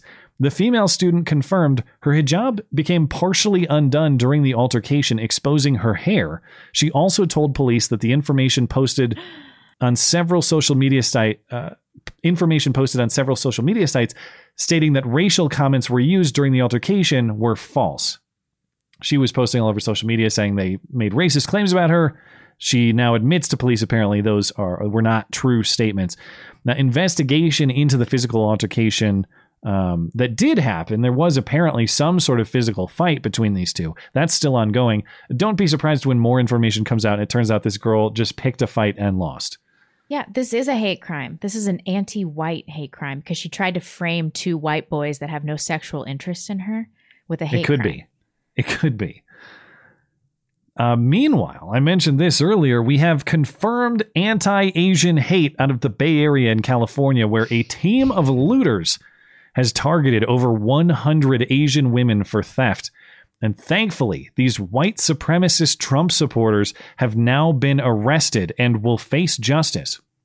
Men are behind bars and charged with hate crimes after police say they targeted Asian women for robbery and theft. Surveillance video shows how a robbery crew blocked Why am I cars and stole purses belonging to Asian women sitting inside. It happened over and over. But now authorities say they've arrested six men responsible for nearly 200 incidents across the Bay Area over a one year period. Santa Clara County DA Jeff Rosen says the men have been charged with a variety of crimes as well as hate crime enhancements. They thought Asian women don't use banks, and they also made some other ethnic slurs against Asians, which I won't repeat here. There is no doubt that these suspects believe that they could prey on these victims um, because of their ethnicity, because of their gender. The MAGA hats strike again. Can we get a believe they- freeze frame of those suspects? Uh, it might pop up here in a second. Let me see. There's one really derpy looking one. well, there's three of them. I have three. Do you need all six? Which one's derpy? Oh, bottom left was the derpiest one. Uh, I could try to find it. It's okay. We all know what they look like. They were just they got that They- George Floyd look, you know. They apparently all took off their MAGA hats for their their mugshots. I suppose I, I assume that's law enforcement um, standard. I, I got to say, at least they are actually filing the hate crime charges. Obviously, I I and we I'm not a fan of hate crimes as a concept, but to the extent that the laws are on the books, I'm surprised they're actually bringing those enhanced charges. Remember, we had that famous case out of San Francisco where Yeah, that's right. a, a, a gang of color attacked an old man Mhm. collecting cans and filmed Beat him with his own cane. beat him with his own can picker. That's that's what it was. It was his can picker. He might have had a cane too. I don't remember, but it was some sort of you know stick item that he was carrying. And uh, as reported at the time, a person recording the video told the victim to go get your cans, and someone said, "quote I hate Asians," and they cropped off the quote N word. I hate Asians. N word was the quote in the video. I remember. But headline from 2020. San Francisco DA withdraws charges against defendant in attack caught on viral video because he can just go to some sort of uh, recovery program, some sort of therapy. Oh god. Apparently, they're getting tougher in the Bay Area. This isn't San Francisco's um, jurisdiction. I think this is uh, San Jose that this happened in, or somewhere South Bay. But maybe they're getting tougher on these evil anti-Asian hate crime guys. And this isn't really a story of um, of a hate crime. Uh, if it is a hate crime, it's sort of unclear against whom, but it fits the general theme. And if it if it actually happened, and it apparently did, according to parents, it's worthy of some mention. So, according to the Washington what, the, Post this week. the week, reenactment or the Holocaust? well, I was talking about the reenactment, Oh, to be clear. okay. But according to the Washington Post this week, a Washington, D.C. public school staff member has been accused of making third graders reenact the Holocaust with students pretending to dig mass graves and shoot victims. One student was cast as Hitler and reportedly told to pretend to commit suicide. The oh, student man. cast as Hitler is reportedly Jewish, according to the student's parents. The staff member at Watkins Elementary School was put on leave last Friday. The school is not naming this staff member. The teacher, this this teacher who did this, reportedly told students not to tell any about, anybody about it, but apparently they did. One parent, speaking with the Washington Post, says her son was told to pretend to be on a train heading for a concentration camp and to pretend to die in the gas chamber. A librarian at the school disputes this report. She says that there was no Holocaust reenactment. It never happened. She tells Fox 5, quote, I think somebody's misquoting what happened in the library that day. But this librarian refused to answer any questions from Fox 5, saying she will wait for the results of the ongoing investigation. We shall see what, in fact, happened there. Hmm. So was it in fact the reenactment that was all pretend? I don't know. I, d- I have no I it's hard to g- gather from the story what the angle is here. Like is this mm. what's the angle of the teacher? Is this a leftist trying to teach them about uh like uh, the the coming holocaust as they are wont to do or is this is the accusation that this is I can't actually tell if an this is this is based or not. I think not based. Is, is this an probably where I'm- anti-Semitic teacher that they're kind of claiming it is? I don't know. It's it's hard to interpret If what they exactly were anti-Semitic, then why would they make him Hitler? Who's because awesome. he's the Jewish kid in class, so that that's why they did it. Yeah, but Hitler's obviously going to be the one that gets all the girls in class.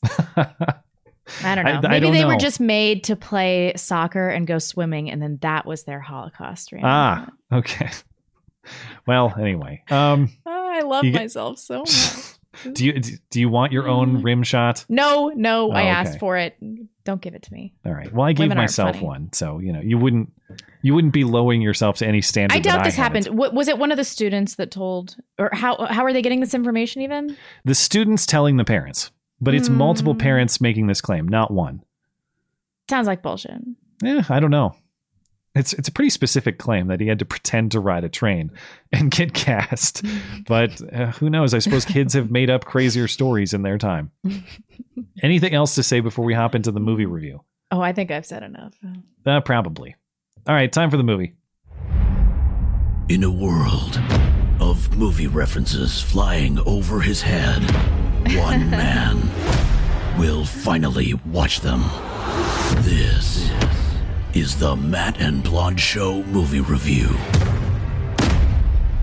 This week's movie is Die Hard, the story of a New York City cop who travels to Los Angeles to see his family for Christmas, but it all goes wrong in a cautionary tale of what happens when women prioritize careers. we have, we have no nominator commentary this week because this was a random IMDb top rated selection after the audience vetoed, vetoed the list last week. Before our traditional review and rating, I figured we have to settle the higher debate uh, of this movie and the debate that's seasonally appropriate. Is, Is it, a, a Christmas Christmas, movie? movie? Do you want to go first or second? Definitely, it's definitely a Christmas movie. Yeah. Okay. What What's you your think? reasoning? Um, because it there's a lot of themes of like the spirit of Christmas. It's during Christmas. He comes home for Christmas. Uh, there's a Christmas tree. Yeah, he gets the girl to to go home on Christmas. Yeah, I uh, I conferred with um, long a long time friend of the show and uh, known movie connoisseur Michael Schlecht, and we agreed. And this was my inclination prior, but when I have uh, deep movie questions like this, he's a trusted confidant, and we agreed to the following definition of a Christmas movie: Christmas must impact the plot. So it can't just be um, a Christmas tree seen in the background or a passing Christmas reference. Christmas has to have some relevance, central relevance to a piece of the story. Now, in this case, the whole reason for John's travel is Christmas. The standoff at whatever the name of the plaza is, I forget, that doesn't happen, at least as it did with John saving the day, without Christmas. So I can true. grant to the naysayers that your traditional Christmas wholesomeness and your traditional Christmas cast of characters like Santa and Rudolph, they're absent. But I think you need an objective definition, and it can't simply be X characters must be in the movie or X music must be in the movie because there's always going to be expansion of that. So the objective definition that I'm going with, you can agree or disagree. Christmas must impact the plot. Christmas does impact the plot of Die Hard. Therefore, Die Hard is a Christmas movie. I was wondering if we would agree on that. Uh, Yeah, I, I, I, think totally, totally. I want to give the other side its due. So if you feel like I've misrepresented the other side of the argument, you know, send me an email right in the comments. No, don't. He's not going to read them, and I- your emails will piss him off. Don't do it. only only if you uh, attack me as a complete moron or some sort of moral inferior because I disagree with your diehard Christmas take. I know, okay. right? So as far as your uh, other thoughts about the movie and your rating, what do you got? I was I was writing a review for this and I was like, this feels ridiculous. It seems a little ridiculous writing a review for this because it's such a fan favorite. and it was a really fun and entertaining movie. But can I view this movie through like the lens of a real film? You know, you know what I mean. But I do have this soft spot for something about the the 80s and early 90s gratuitous violence and these punchy one-liners Hmm. and just being in the holiday spirit. Um, this movie really did it for me. Is it a great film? No. Um, but it surely was entertaining. And I love Alan Rickman, and he was perfectly cast as this villain. And there was the appropriate amount of Bruce Willis um, shirtlessness and sweatiness. And I really enjoyed that. You know, I thought I had seen this film. I hadn't. I had seen Lethal Weapon. I had Oh. never seen Die Hard until I watched it on Christmas Eve this year. So what is your rating? Oh, um, you know, like I enjoyed it four out of five, but in, in terms of it being like a great film, I three out of five. Hmm. Yeah. We're about in the same ballpark. And while I'm looking at the picture that's on the screen, did I miss this in the plot, or at what point did he switch from a white shirt to a green shirt, or did his shirt get so dirty that it became green? I thought he was shirtless for a lot of it. Well, he wears a white shirt and it gets all bloody. And then it becomes like kind of an olive green shirt, and I'm not clear. I might have missed the the shirt transition. Was it after the explosion? I can't remember dirty? the order of events, but I know his shirt morphed over time. The other thing I forgot to say, um, there was this, as far as whether it's a Christmas movie, there was this great viral tweet a couple weeks ago of a guy who claimed he wrote a script during lockdown and he sent it to various people and it got accepted by Netflix. Never give up on your dreams. And here's the reply from, he claims from Netflix. You have to believe him or not, but he says, "Hey," uh, or the Netflix replies, "Dear Mr. Heenan is his name. Uh, thank you for the script. It's one of the best we've ever read. The writing is superb. It's tense, funny, and nonstop action. The only problem it's is uh, it's the script to Die Hard. You literally sent us the script to Die Hard and changed the title to Mister No Shoes and the Shooty Shooty Bang Bang Christmas, which is a fantastic title if you ask me. But if we agree that that's a good title, it's also a Christmas movie for that reason. Yeah, totally. And the reason that's a good title, I think it kind of um, gets at the sort of silly fun that this movie is about.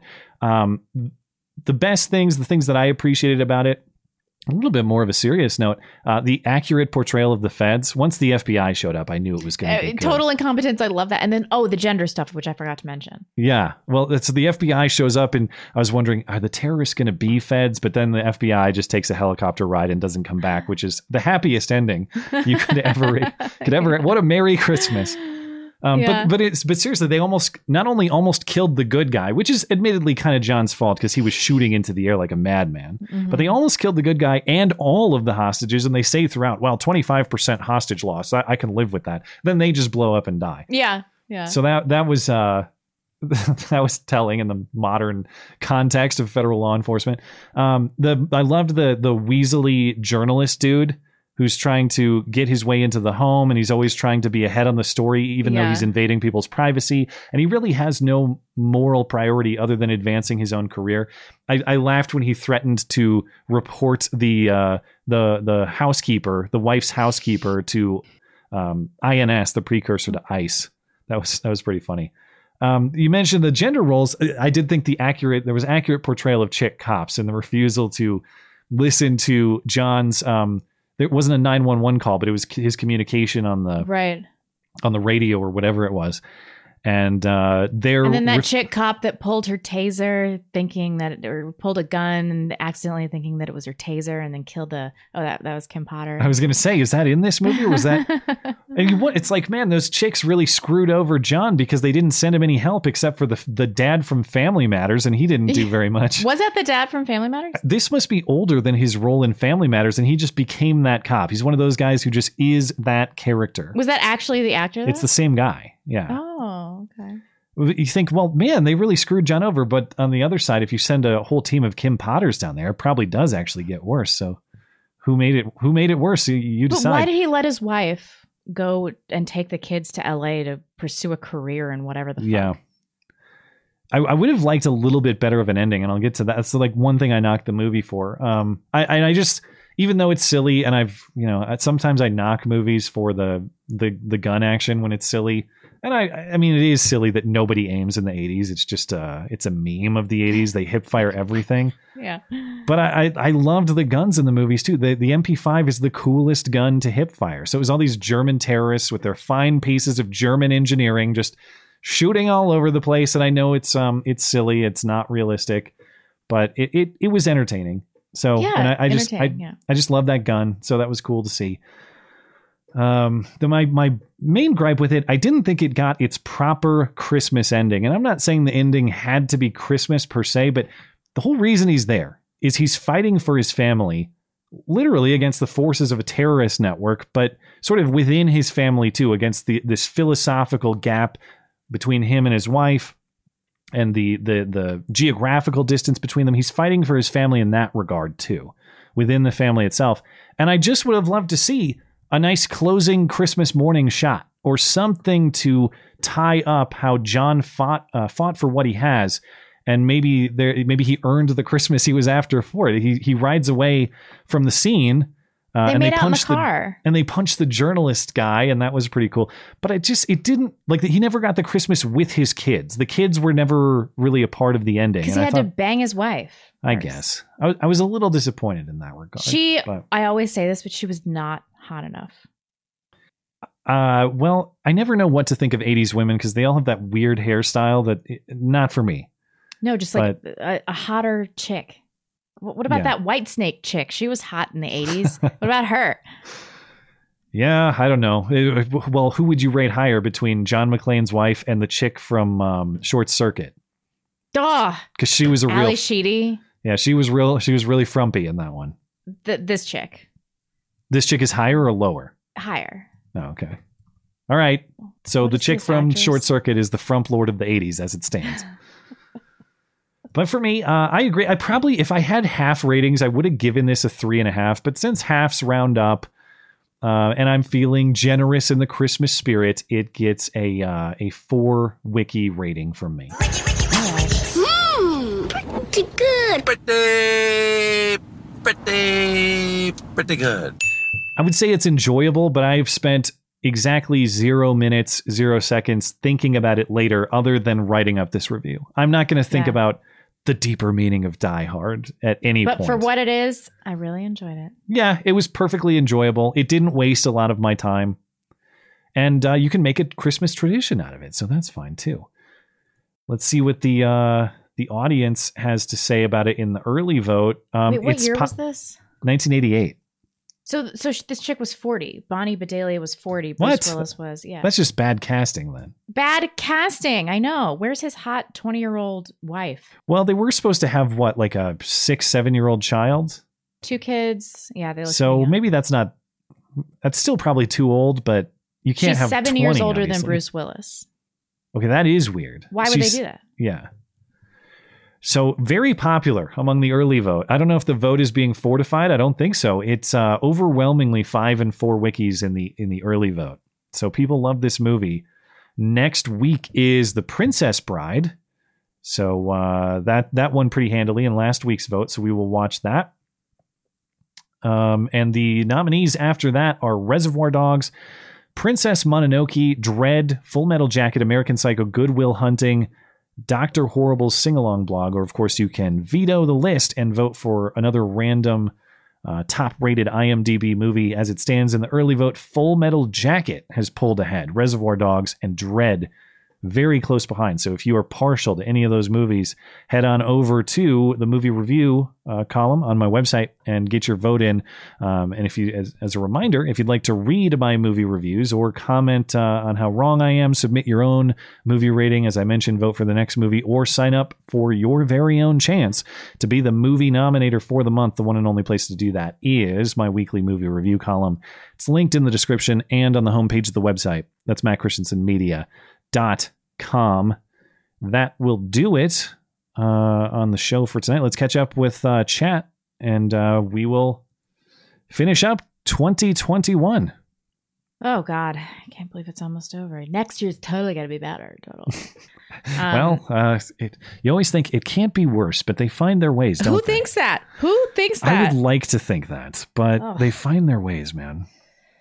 I bought PN says So there I was listening to my favorite YouTube podcast duo when all of a sudden my sandy safe space becomes more safe while simultaneously my safe space became more sane. Coincidence? I think not. We are known to have that effect. You can ask anyone about that. People often do. Yep. Thank you. Boatswain's mate. I'm a cuckold, but it's totally apex alpha male stuff. Jack Murphy. What am I missing on all this? Oh, uh, didn't we? Uh, hmm. is- Isn't he this, the CNN guy? wasn't this referenced earlier? It was the Sydney Watson thing. This came oh up on god! Wednesday. yeah, or was it it, last Syd- Sunday? It, it came up on Wednesday. Yeah, Yeah. He didn't. It, he's not the CNN guy. He did the interview with Sydney Watson, and apparently he wrote some article about like pimping his wife out and him being into that sexually. And then Sydney accidentally read some super chat related to that, and he just eviscerated her. Uh, like, yeah, I didn't. I haven't seen what happened, so I, I have to. I'm I not familiar with this guy until until this Sydney Watson interview, though. Hmm. Um, Eric Nervik. Die Hard is the most conservative action movie. The plot centers on a man whose career past the wall wife is neglecting her kid in marriage and causing him pain and inconvenience as a result. there are some kind of deeper themes there. Yeah, I, I just, like I said, I just wish some of those were tied up a little bit more. But maybe you can see the kiss at the end and infer that she quit her job and is now a stay-at-home mom. I don't know. Uh, Boogeyman nine one seven. Wishing both of you all the best in 2022. Thank you for giving us a Sandy safe space. Cheers, cheers to you, Boogie. Well, thank you for keeping us on the air. We appreciate it. Happy New Year. Adam Nold. Been watching y'all off and on for off and on. Just joking. For three years. Love you both. Why isn't it called Beauty and the Beta anymore? I don't know. I think we outgrew the name. We decided, yeah, we we changed that early in 2022 just to go with a simpler name, and because 2020. Or right? 2021, sorry, not 2022, 2021. We changed it this year, like right around the time that Joe Biden was inaugurated. Oh. Mhm. Because um, for a couple reasons. Number one, I just um, a simpler name, easier to like. It's so key for us to get word of mouth shares Mm-hmm. and social media shares because we're buried in Susan's cave, you know, wherever. Um, she will never allow us to be discovered by anybody new. So simple name is key, and um, and yeah, I think the old name just kind of became a little. Uh, like we grew out of it, you know. We just want something. We never expected to to make it this long. Yeah, it So- was it, it, like not that this show isn't about jokes and isn't kind of a joke, but the name is, you know, a little too jokey. too so, yeah. so we decided to switch it up. And the other thing is, I had to redo the intro at the time because the old intro still had like 2016 bits and it had um, Trump sound bites, and it just it wasn't as current.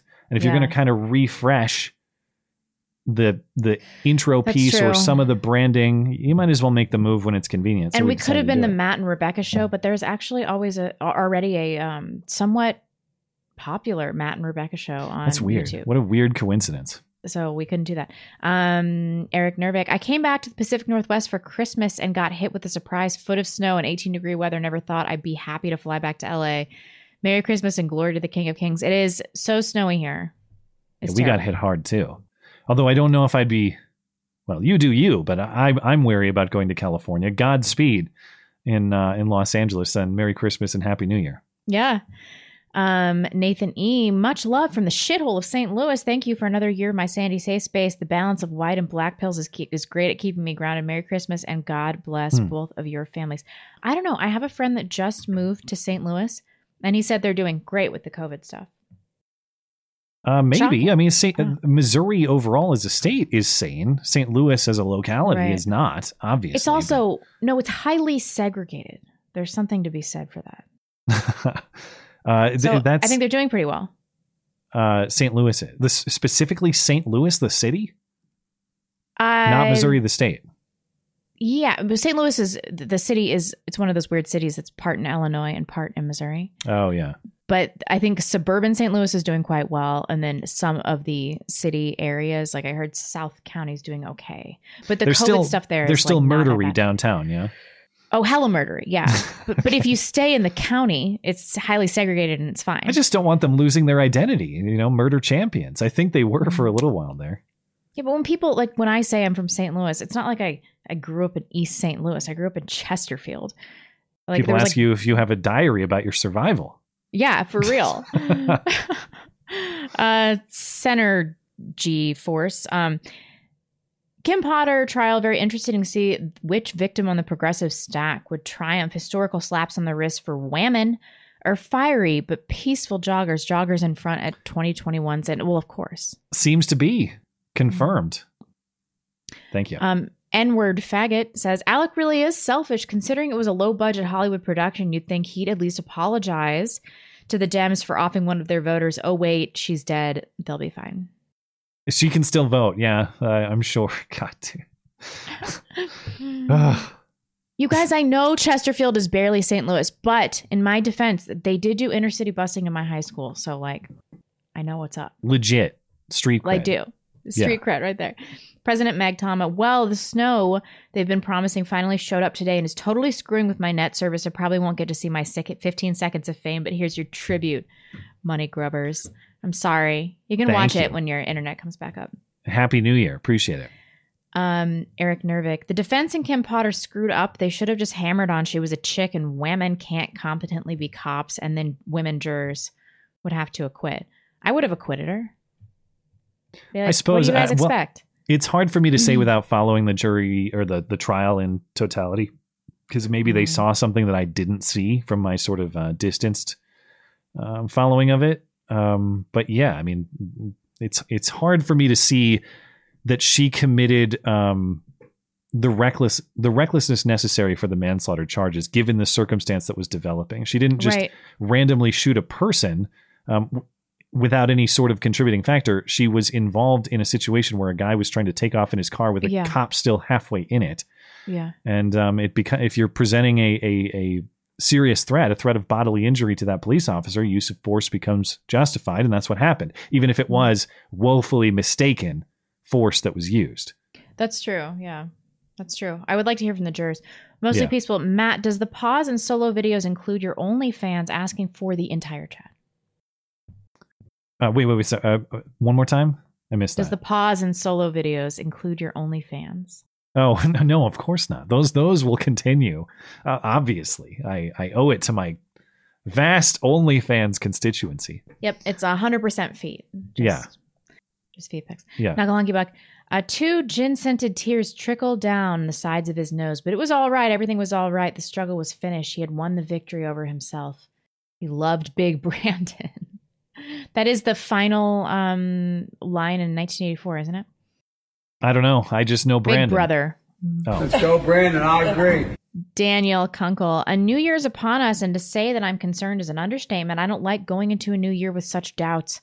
Hope for the best and prepare for the worst. Take care and good luck. Yes, but don't we um always go into the new year with doubts?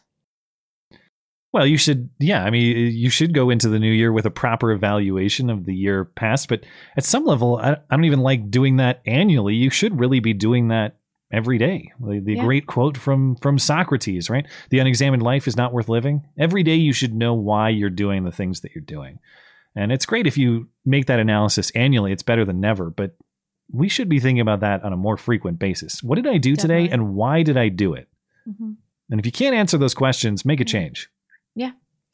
Uh, Mitch Quintana says, Blonde, I sent you an email regarding your struggle with OCD that you mentioned on the last show. Yes, we did talk about that a little bit on Wednesday. Hmm. I know exactly what you're going through, and I'm so sorry you struggle with OCD. I too have severe OCD. All my best. I did. I got. I think it was on Instagram, and I got your message, and I'm I'm really sorry to hear that.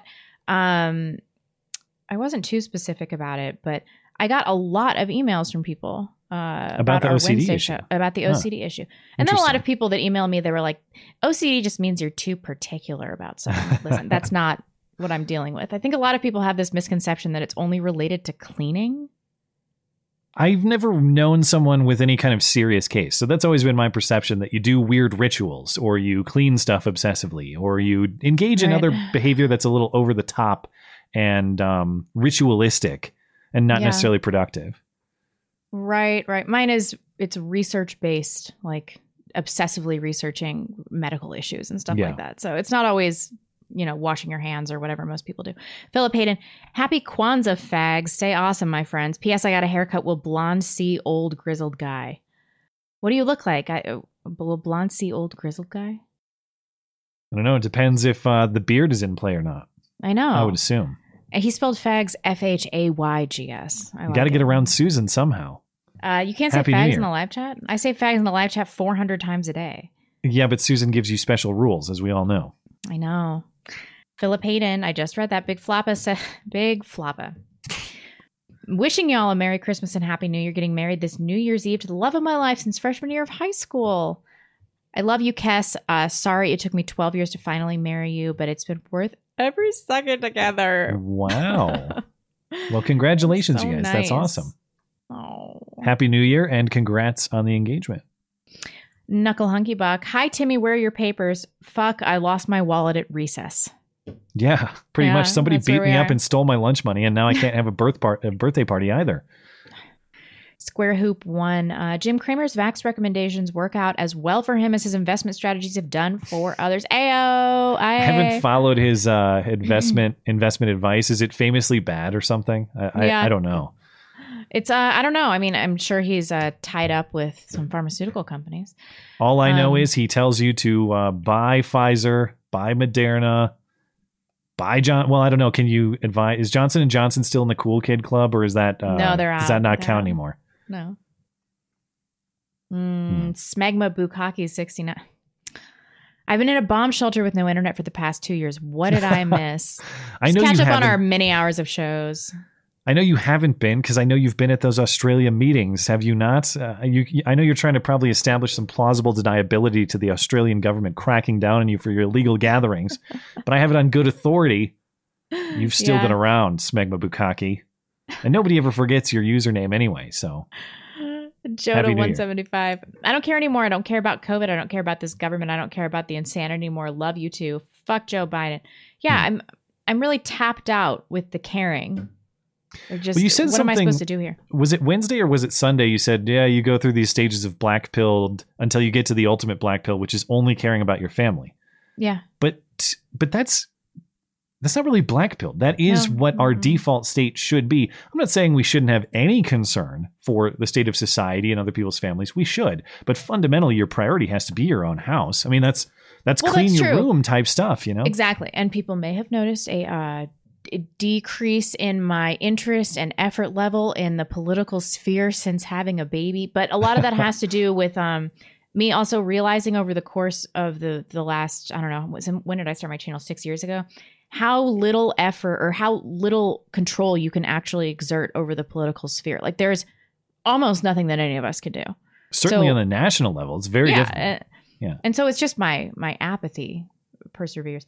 Um, well, it's but that's yeah. I mean, I I don't even like calling it black pilled necessarily because if everybody followed that philosophy of putting your own home first, not only would we have a better society, but you wouldn't Yeah. have to care about government and political issues very much because everybody would be too busy focusing on improving their own damn home. well, we shouldn't have So- to care about this stuff. Yeah, in an ideal world, we wouldn't. No, no.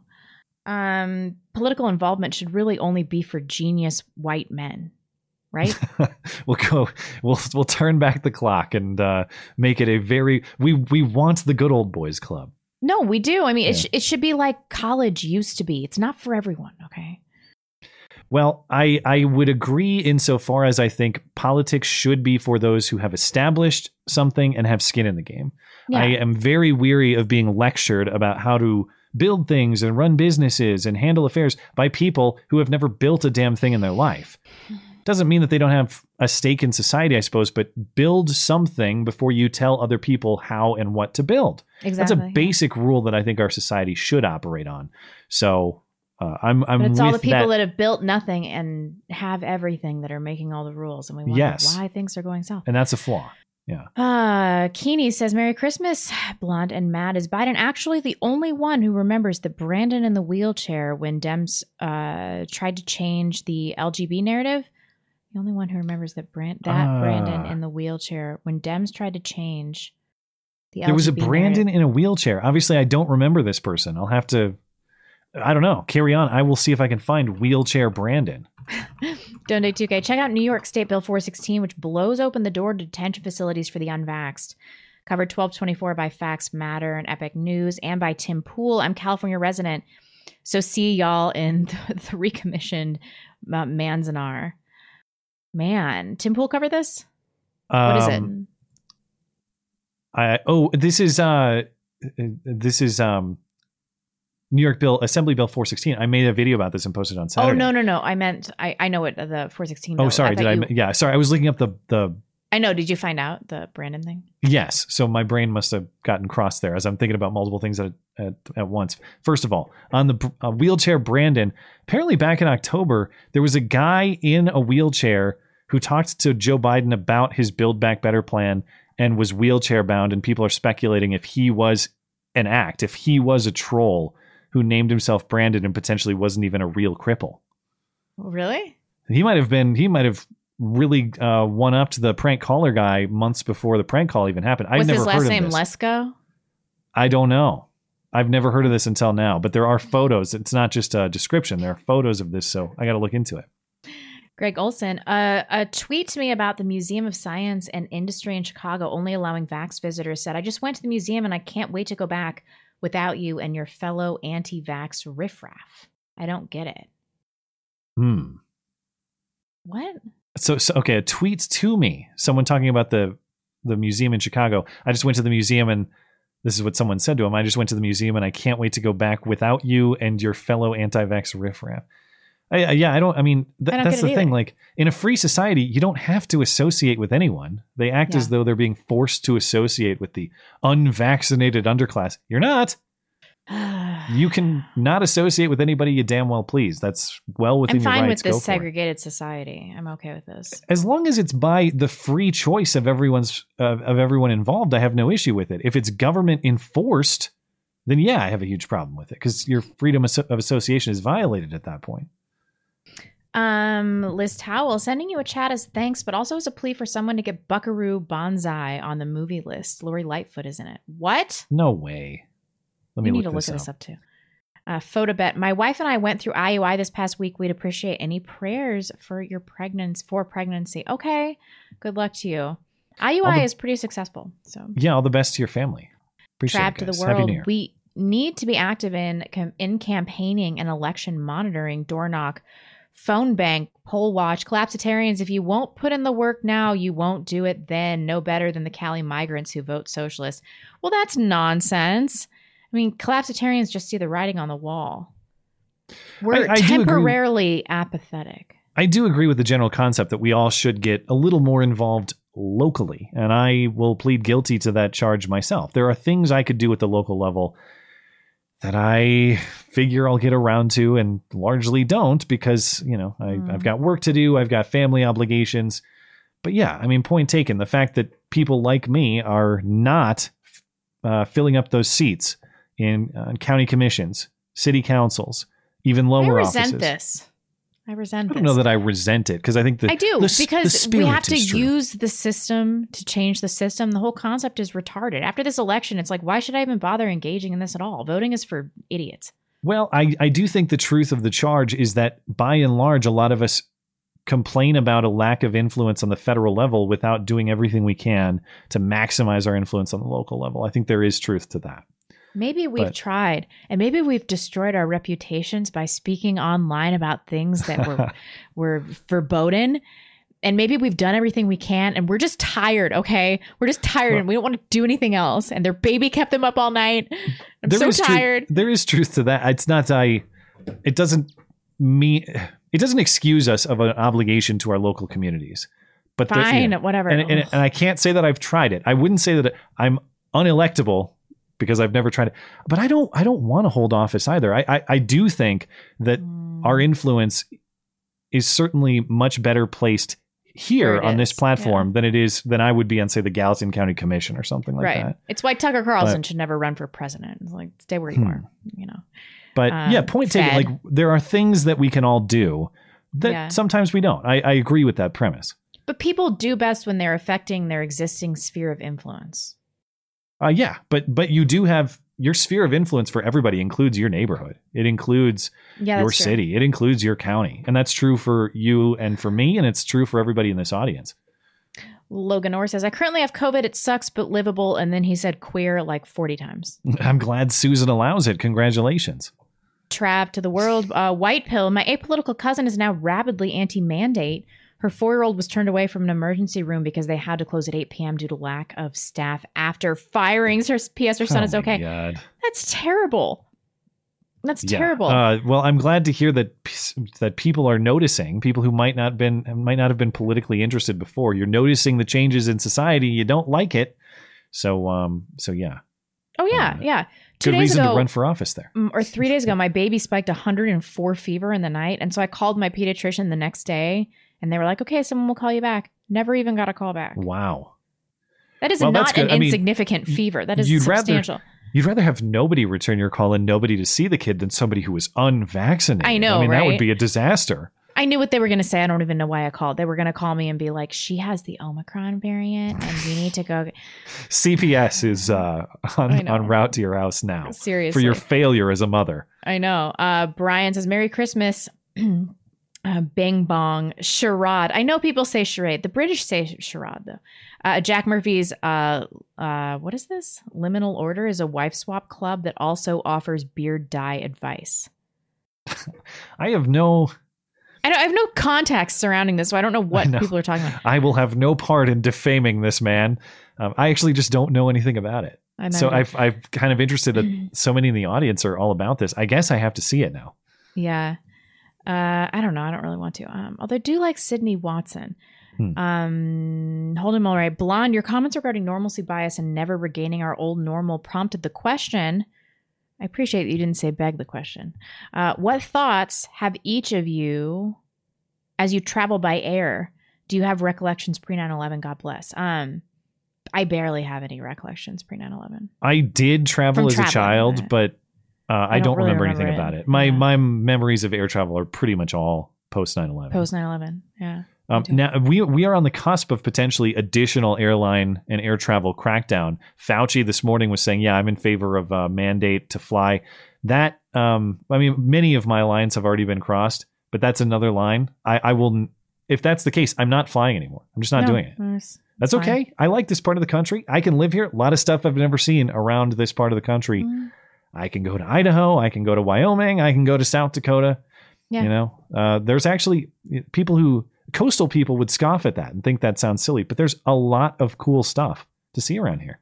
Oh So no! just- if I have to die in Idaho, then that's fine. Yeah. I'm not getting this fucking vaccine. I don't care if I never go anywhere ever again in my whole life. I've done done tons of traveling. I fine. I'm fine. Yeah, I, I, and if they did that after the holidays, what a move too. Well, it was fine before Christmas, but uh, now it's too dangerous, so you have to prove your vaccination status. It sucks that there are family members that like I might never see again. Oh yeah, it's totally possible. I mean, I, um, you know, uh, all all of my in laws are in California, and th- that gets increasingly more difficult to manage. I, I have no desire to have some kind of rift across geography for the family like that, but at the same time, I can't submit to this sort of insane tyranny as a condition to go Yeah. see family members elsewhere. I just like. I'm sorry, I can't submit to that. Oh, I know. We have a, a bunch of very close family members in China, and every time I Skype with them, I'm like, "Am I ever going to see you again? Like, are we ever going to see each other Yeah. in real life?" Again? International travels. Pro- I mean, yeah, it's, it's out. luck. Yeah. Um, Milky Way Mike. Uh, Merry Christmas, guys. Have a fun New Year as well. Cheers. Cheers to you. Uh, Pittsburgh. Iron Man 3 is also a Christmas movie. I haven't seen that. I have not seen it either, but I'll take your word for it. I need to reload. Are you? Are you? Um, yeah, I got it good to go. Uh, Ham Magnuson says, Hiya. Uh, Jim Goad wrote that librarian in Taki Mag. She defrauded her last school.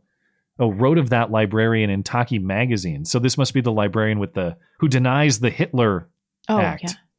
I assume she defrauded her last school of twenty six thousand dollars. Her name explains it all. Kind regards, Murdoch, Murdoch, and Murdoch Chan next Halloween. Yeah, I'm early, but uh, but you're bloody cowards. Well, uh, all right. The nomination has been made.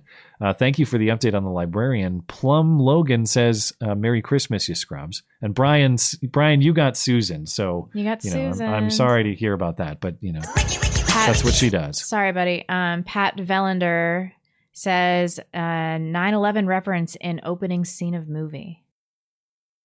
Which movie? Uh, surely not Die Hard. No, it's uh, well, I mean, other than it's like a terrorist attack at sort of a, a tower building. Was there some kind of Die Hard prophecy? Uh, there was an airplane scene where he was carrying a gun, remember? And the, the guy, what was the conversation between the two guys? At the, I guess he I. tells him to curl his toes on the on That's the right. when he gets there. and then he sees his gun and says, "Don't worry, I'm a cop." Maybe I don't Yeah. remember all the. Is there something more to that dialogue that I missed? I don't know.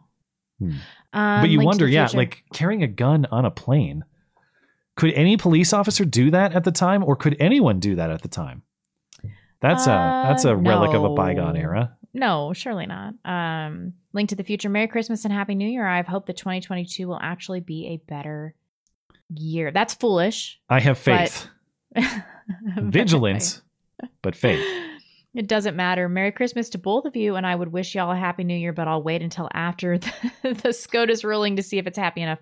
It's 2A related. See Armed Scholar for more info. Oh yeah, there's the New um, York SCOTUS ruling. Yeah, the New York. Uh, that's I haven't followed that case super closely. As far as I understand, it's um, it's about the rules of issuing concealed carry permits in New York, or maybe I'm way off. Something to do with concealed carry in New York. Before I misspeak any further, I will just remind everyone that it's an important gun case if you're interested in that sort of thing. Um, over on DLive, we got F- uh, Feder Mephitis. Thanks for supporting the show, man. Appreciate it. And he says, yes, all of these donations are on purpose. Well, thank you. Uh, we appreciate that very much. And uh, Merry Christmas and Happy New Year. And let's refresh and head on over to Tippy Stream, and then we'll get out of here. What do we got? Where did I leave off? I let. Uh, let's see. I left off with okay. Danny from Montana says, "Well, after driving six hours, I walked through my commie aunt's door and was handed a mask and told this is a vax-only household. I told them no, and was quote allowed to stay. Grandma came up to me in tears, apologizing, and gave me a big hug. Anywho." Also says, um, thank you for what y'all do. The Sanity Safe Space has kept me grounded throughout all of this nonsense. Late Merry Christmas and Happy New Year to both of you uh, and your families. And I look forward to what this show will have in 2022. Um, and then you have a, you know, your typical reference. I can't read, Danny, but I see you. um, uh, man, I, I, I, unfortunately, I've heard similar stories from various friends about weird Yeah. rules thrown on them upon arrival at certain Christmas gatherings. Yep.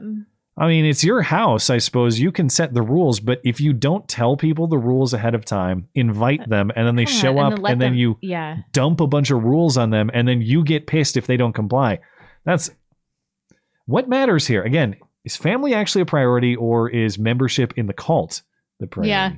Yep. I'm sorry to hear it, but uh, I hope it went well, Danny, and, and Merry Christmas. Happy New Year as well. Phil says Kim Potter is white. That cancels out her woman card. Uh, TP, uh, TPTB. Oh, the powers that be, of course. Want whites disarmed and legally not allowed to defend ourselves against diversity. She made a mistake, yet uh, uh, she made a mistake, yes, but the world. Uh, well, he, uh, you, as you'd expect, Phil is very sad that the hero Daunte Wright is gone. Uh, peace and blessings be upon Daunte Wright. Did you see in the prosecution's closing uh, statements they called Daunte Wright a hero? That Daunte Why? Wright heroically took a bullet that protected both Daunte Wright's girlfriend in the passenger seat and other officers and other people from being harmed. This is sort of the next level thing with George Floyd. It's like we Right, right. there's a debate here about the police use of force. I will grant that. We can talk about that. Why do we have to uphold these? idolizing these? people and upholding Yeah. them as some kind of saints? Like that um that uh video or that picture I sent you. Oh, the guy who at the Catholic school who's painting a mural of George Floyd as Jesus or whatever it is. Yeah. This was the most astonishing thing I've ever seen. It's like, Yeah. uh, can't we say that's blasphemous? Well, I, I think the Catholic Church on their own private um, private uh, facility or private um, venue is entitled to say that. Whether or not I agree is kind of irrelevant if it's their space, you know. I'm like, burn the art.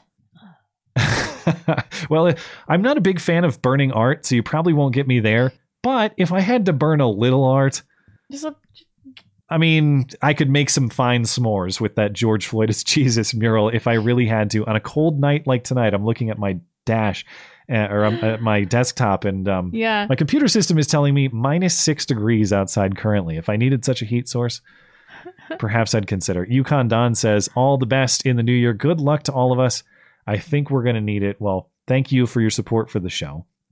We love And, you. uh, You're very special. Merry Christmas and Happy New Year, Don. Phil Collins official says looking forward to your review of Die Hard. Black Pilled made a spot on video about it a couple years ago. Happy New Year. Well, I hope I did it justice. You know, I'm not a I'm not a huge fan of it, but you know, if someone wants a fun popcorn movie for Yeah. Christmas or really any action, you know, sit down, don't think too much type movie, be entertained, not bored. Yeah, it's perfectly fine for that role. Yep. Mike DeWine Shitting Grin says Nick Rekieta has committed the ultimate sin and has grifted his way into the dumpster defender case and is making t-shirts with the dad and his catchphrase I doubt it you should take your swing and sue for intellectual property theft. Love you both and happy new year. Well, um, I I certainly don't own any I doubt it related intellectual property though. I do have the I doubt it. sounder ready for deployment as I was commanded to do. Um, I, I wouldn't even be guilty or I wouldn't even be innocent on the charge of um, of capitalizing on the incident because of course our friends over at Sonoran Defense Technologies who make Yeah. fantastic custom Glocks and custom engraved firearm magazines for all your firearm firearm and other engraving needs. That's That was seamless. That was I'm such a professional. But they have fantastic I doubt it mags over there and I have an I doubt it mag. You know, we always said we would never ever have sponsors. I don't Yeah. regret it for a second. No, well, I, I know why I resisted initially, and I I decided, I try to stay true to that. I don't want to be um, for sale per se, but every Why? We're totally Because- for sale. You think you've got a good product? And it hit us up. well, that's what I'm saying is where the the the product and the people making it and our show align. That's where partnership is beneficial, and I think that certainly the people we work with have been good in that regard and an improvement um, and a, an opportunity for for both that I hope has and for the audience by the way. I mean I, that's the aim of it is everybody gets a good deal. The show the people making the product and the audience that's the thinking. When I say that um, I don't want to be for sale per se I mean I want everybody's interest to align. I don't want to feel like I'm altering my product to meet someone else's demands. And nobody nobody who advertises on our show has ever told me or us what to say. And if they For other sure. than Yeah. other than their ad read itself, Right, of right. course. But they've never told me you're going to talk about this issue in this way. Oh no. And I wouldn't I would never do Would that never if that was asked. yeah. So so it's only where stuff um where where the interests of everybody align and and thankfully we've been able to find some people um who who are aligned in that way. Phil says that Oh, Phil. uh, what a weird message from Phil. Diversity is our strength and will make 2022 a great year. Hmm. He says there's going to be continued decreased quality of life until people who are reducing the quality of life are stopped and the new location is ruined. Uh, oh, he's talking about people moving to a new state. The blonde glare isn't going to be enough to preserve our homes. Well, blonde blonde glare is the first step. It is the and first step. you obviously your preps should not be limited only to blonde glare. That's uh, point point granted there. Um, no, I'm just uh, the, the point I'm trying to make is um, these are conversations that that you know should be had, and, and there's nothing wrong with a little, uh, dare I say, even social pressure applied. I, I, I'm not I'm not a huge fan of trying to pressure people to do things or to think certain things or, or anything like that, but I'm fully aware we of gotta the take a stand at some point, though. Right. Aren't- We I'm can't aware of move the again, reality that- We've Yeah. lived all over. I'm, I'm not doing it again. I know. And it's like if you're going to defend your space, you got to kind of do it and accept the reality that these people are applying pressure with every mechanism they can. There's nothing Right. wrong with trying to change a few minds here and there and saying, you're here for a reason. Remember that reason and uh, vote accordingly, and we probably won't have any problems. But if we keep trying the same failed experiment, it's the reason that you left the place you came from. We're going to have problems here. So Where do you stand But- on the ethics of getting rich because of California influx to Oh. your town? Well, this this is an Asking issue for a friend. I was going to say this is a direct issue in Jorge's documentary because part of the reason that that the cartels are able to overtake places in Southern California and elsewhere is because they go in with massive stacks of cash and they buy out property for 50% over asking price Yeah. and people sell it willingly. And yeah, should you, the two schools of thought, should, I mean, obviously, is it immoral or unethical to sell to people who you know are going to wreck that community? on the other side of it, you could argue, well, if this place is ruined, I might as well get as much as I can to help my flight elsewhere. Um, for me, I I don't think that I if I knew for a fact I was selling to people who were gonna who were gonna ruin my community in the way that those cartels are ruining Southern California, I couldn't do it. What about raising the rent to the average price of the area, but for good Idahoans? What do you mean? Ra- you mean raising the rent on your property, or Okay, so um I could tell that Seattle was going to shit in like 2017. And so Yeah. I was like, all right, I need to stretch myself as thin as I possibly can to buy some properties in Idaho. And Uh-huh. then everybody started moving to Coeur d'Alene. And so now uh, my rental properties, I'm I'm raising the rent to like what the market average is, but Yeah. also I feel like shit about it. ah, because it'll put like uh, people who have been living there, it'll put you know quote unquote natives at a competitive Di- disadvantage. competitive disadvantage, right? Um, but but I have to. I I kind of feel like everybody should be doing what's best for their own families, but also what you do for your community is really important too. There's a big debate there. What is best for if you and your rental practices contribute to the destruction of your community? Is that in fact the best for your family? What is the best for the family? The the potential rental income or people coming in? helpful. And, I, I I'm I well. There's a big debate there. There, re- there know, really is. I know. Yeah. I'm I'm I'm really torn about about what to what to do here. Hmm. Well, I, I don't know what I, I can't really tell you what to do on that one. Um, I I certainly would not like in the case in California where they're cashing out way above market value and selling to bad dudes. Um, that's something I would not do. I mean, in your case, but if you were the about, last person left in town, wouldn't you do it? I totally Well, yeah, I don't know. I mean, but in your case, you're talking about market value too. You're not talking about like um, seizing some rare opportunity. You're talking about keeping your property and- the income it generates. You're keeping it in line with what all the other properties in the area uh, generate. It used to be so cheap around here, even five years ago. If it was me, I would like to think that I would treat good tenants well, and I'm not saying you're not doing that, but maybe that counts for something. You know, good oh yeah, tenants. of course I do. Yeah. Yeah. Uh, so Hmm. I don't know. It's hard for me to say. I have no experience in that area. That's not that's not my line of business. So Oh, somebody said only raise the the rent on new rentees. Yeah, that's what I do. mm.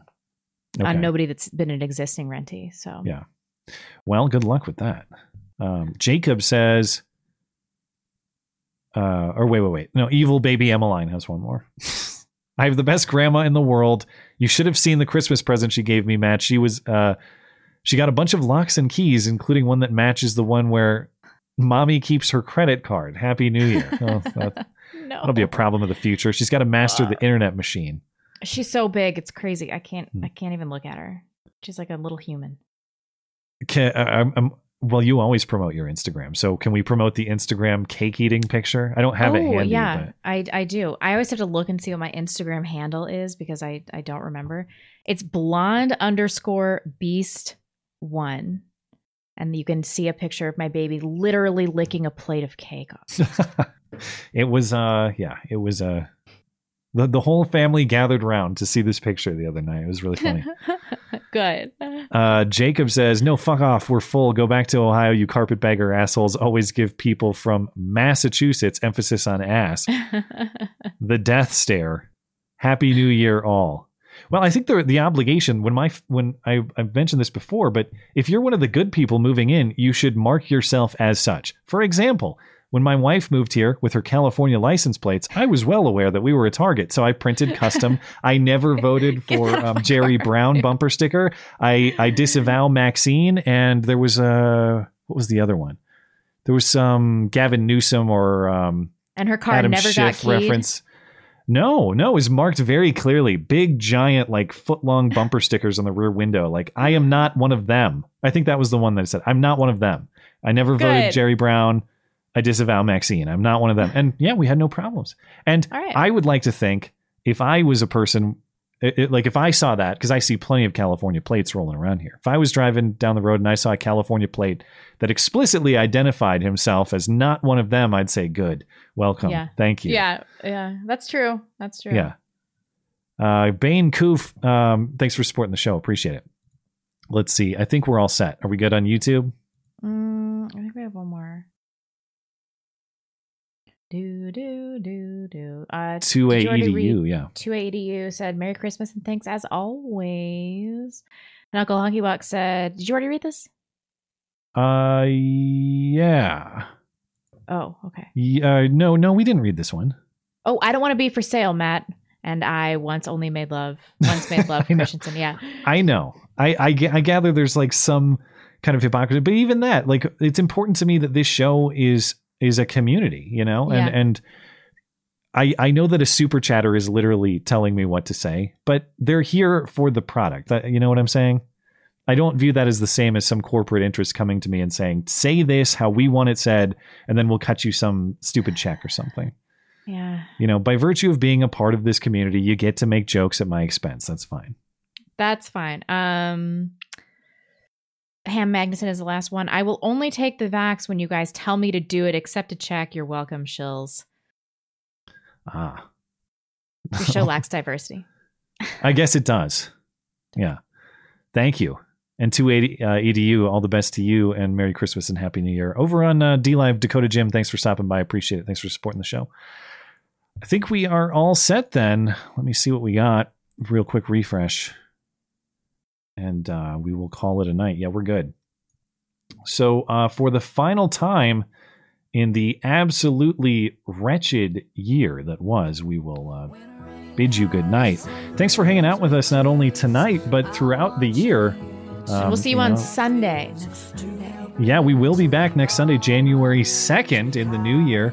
And I, I'm really honored to read all the comments about people calling the stream therapeutic because it's certainly Yeah. therapeutic for me and for us too. So Truly thanks for keeping it as sane and as positive as this ridiculous year could have been. If you're traveling for the holidays, you need even more to listen to.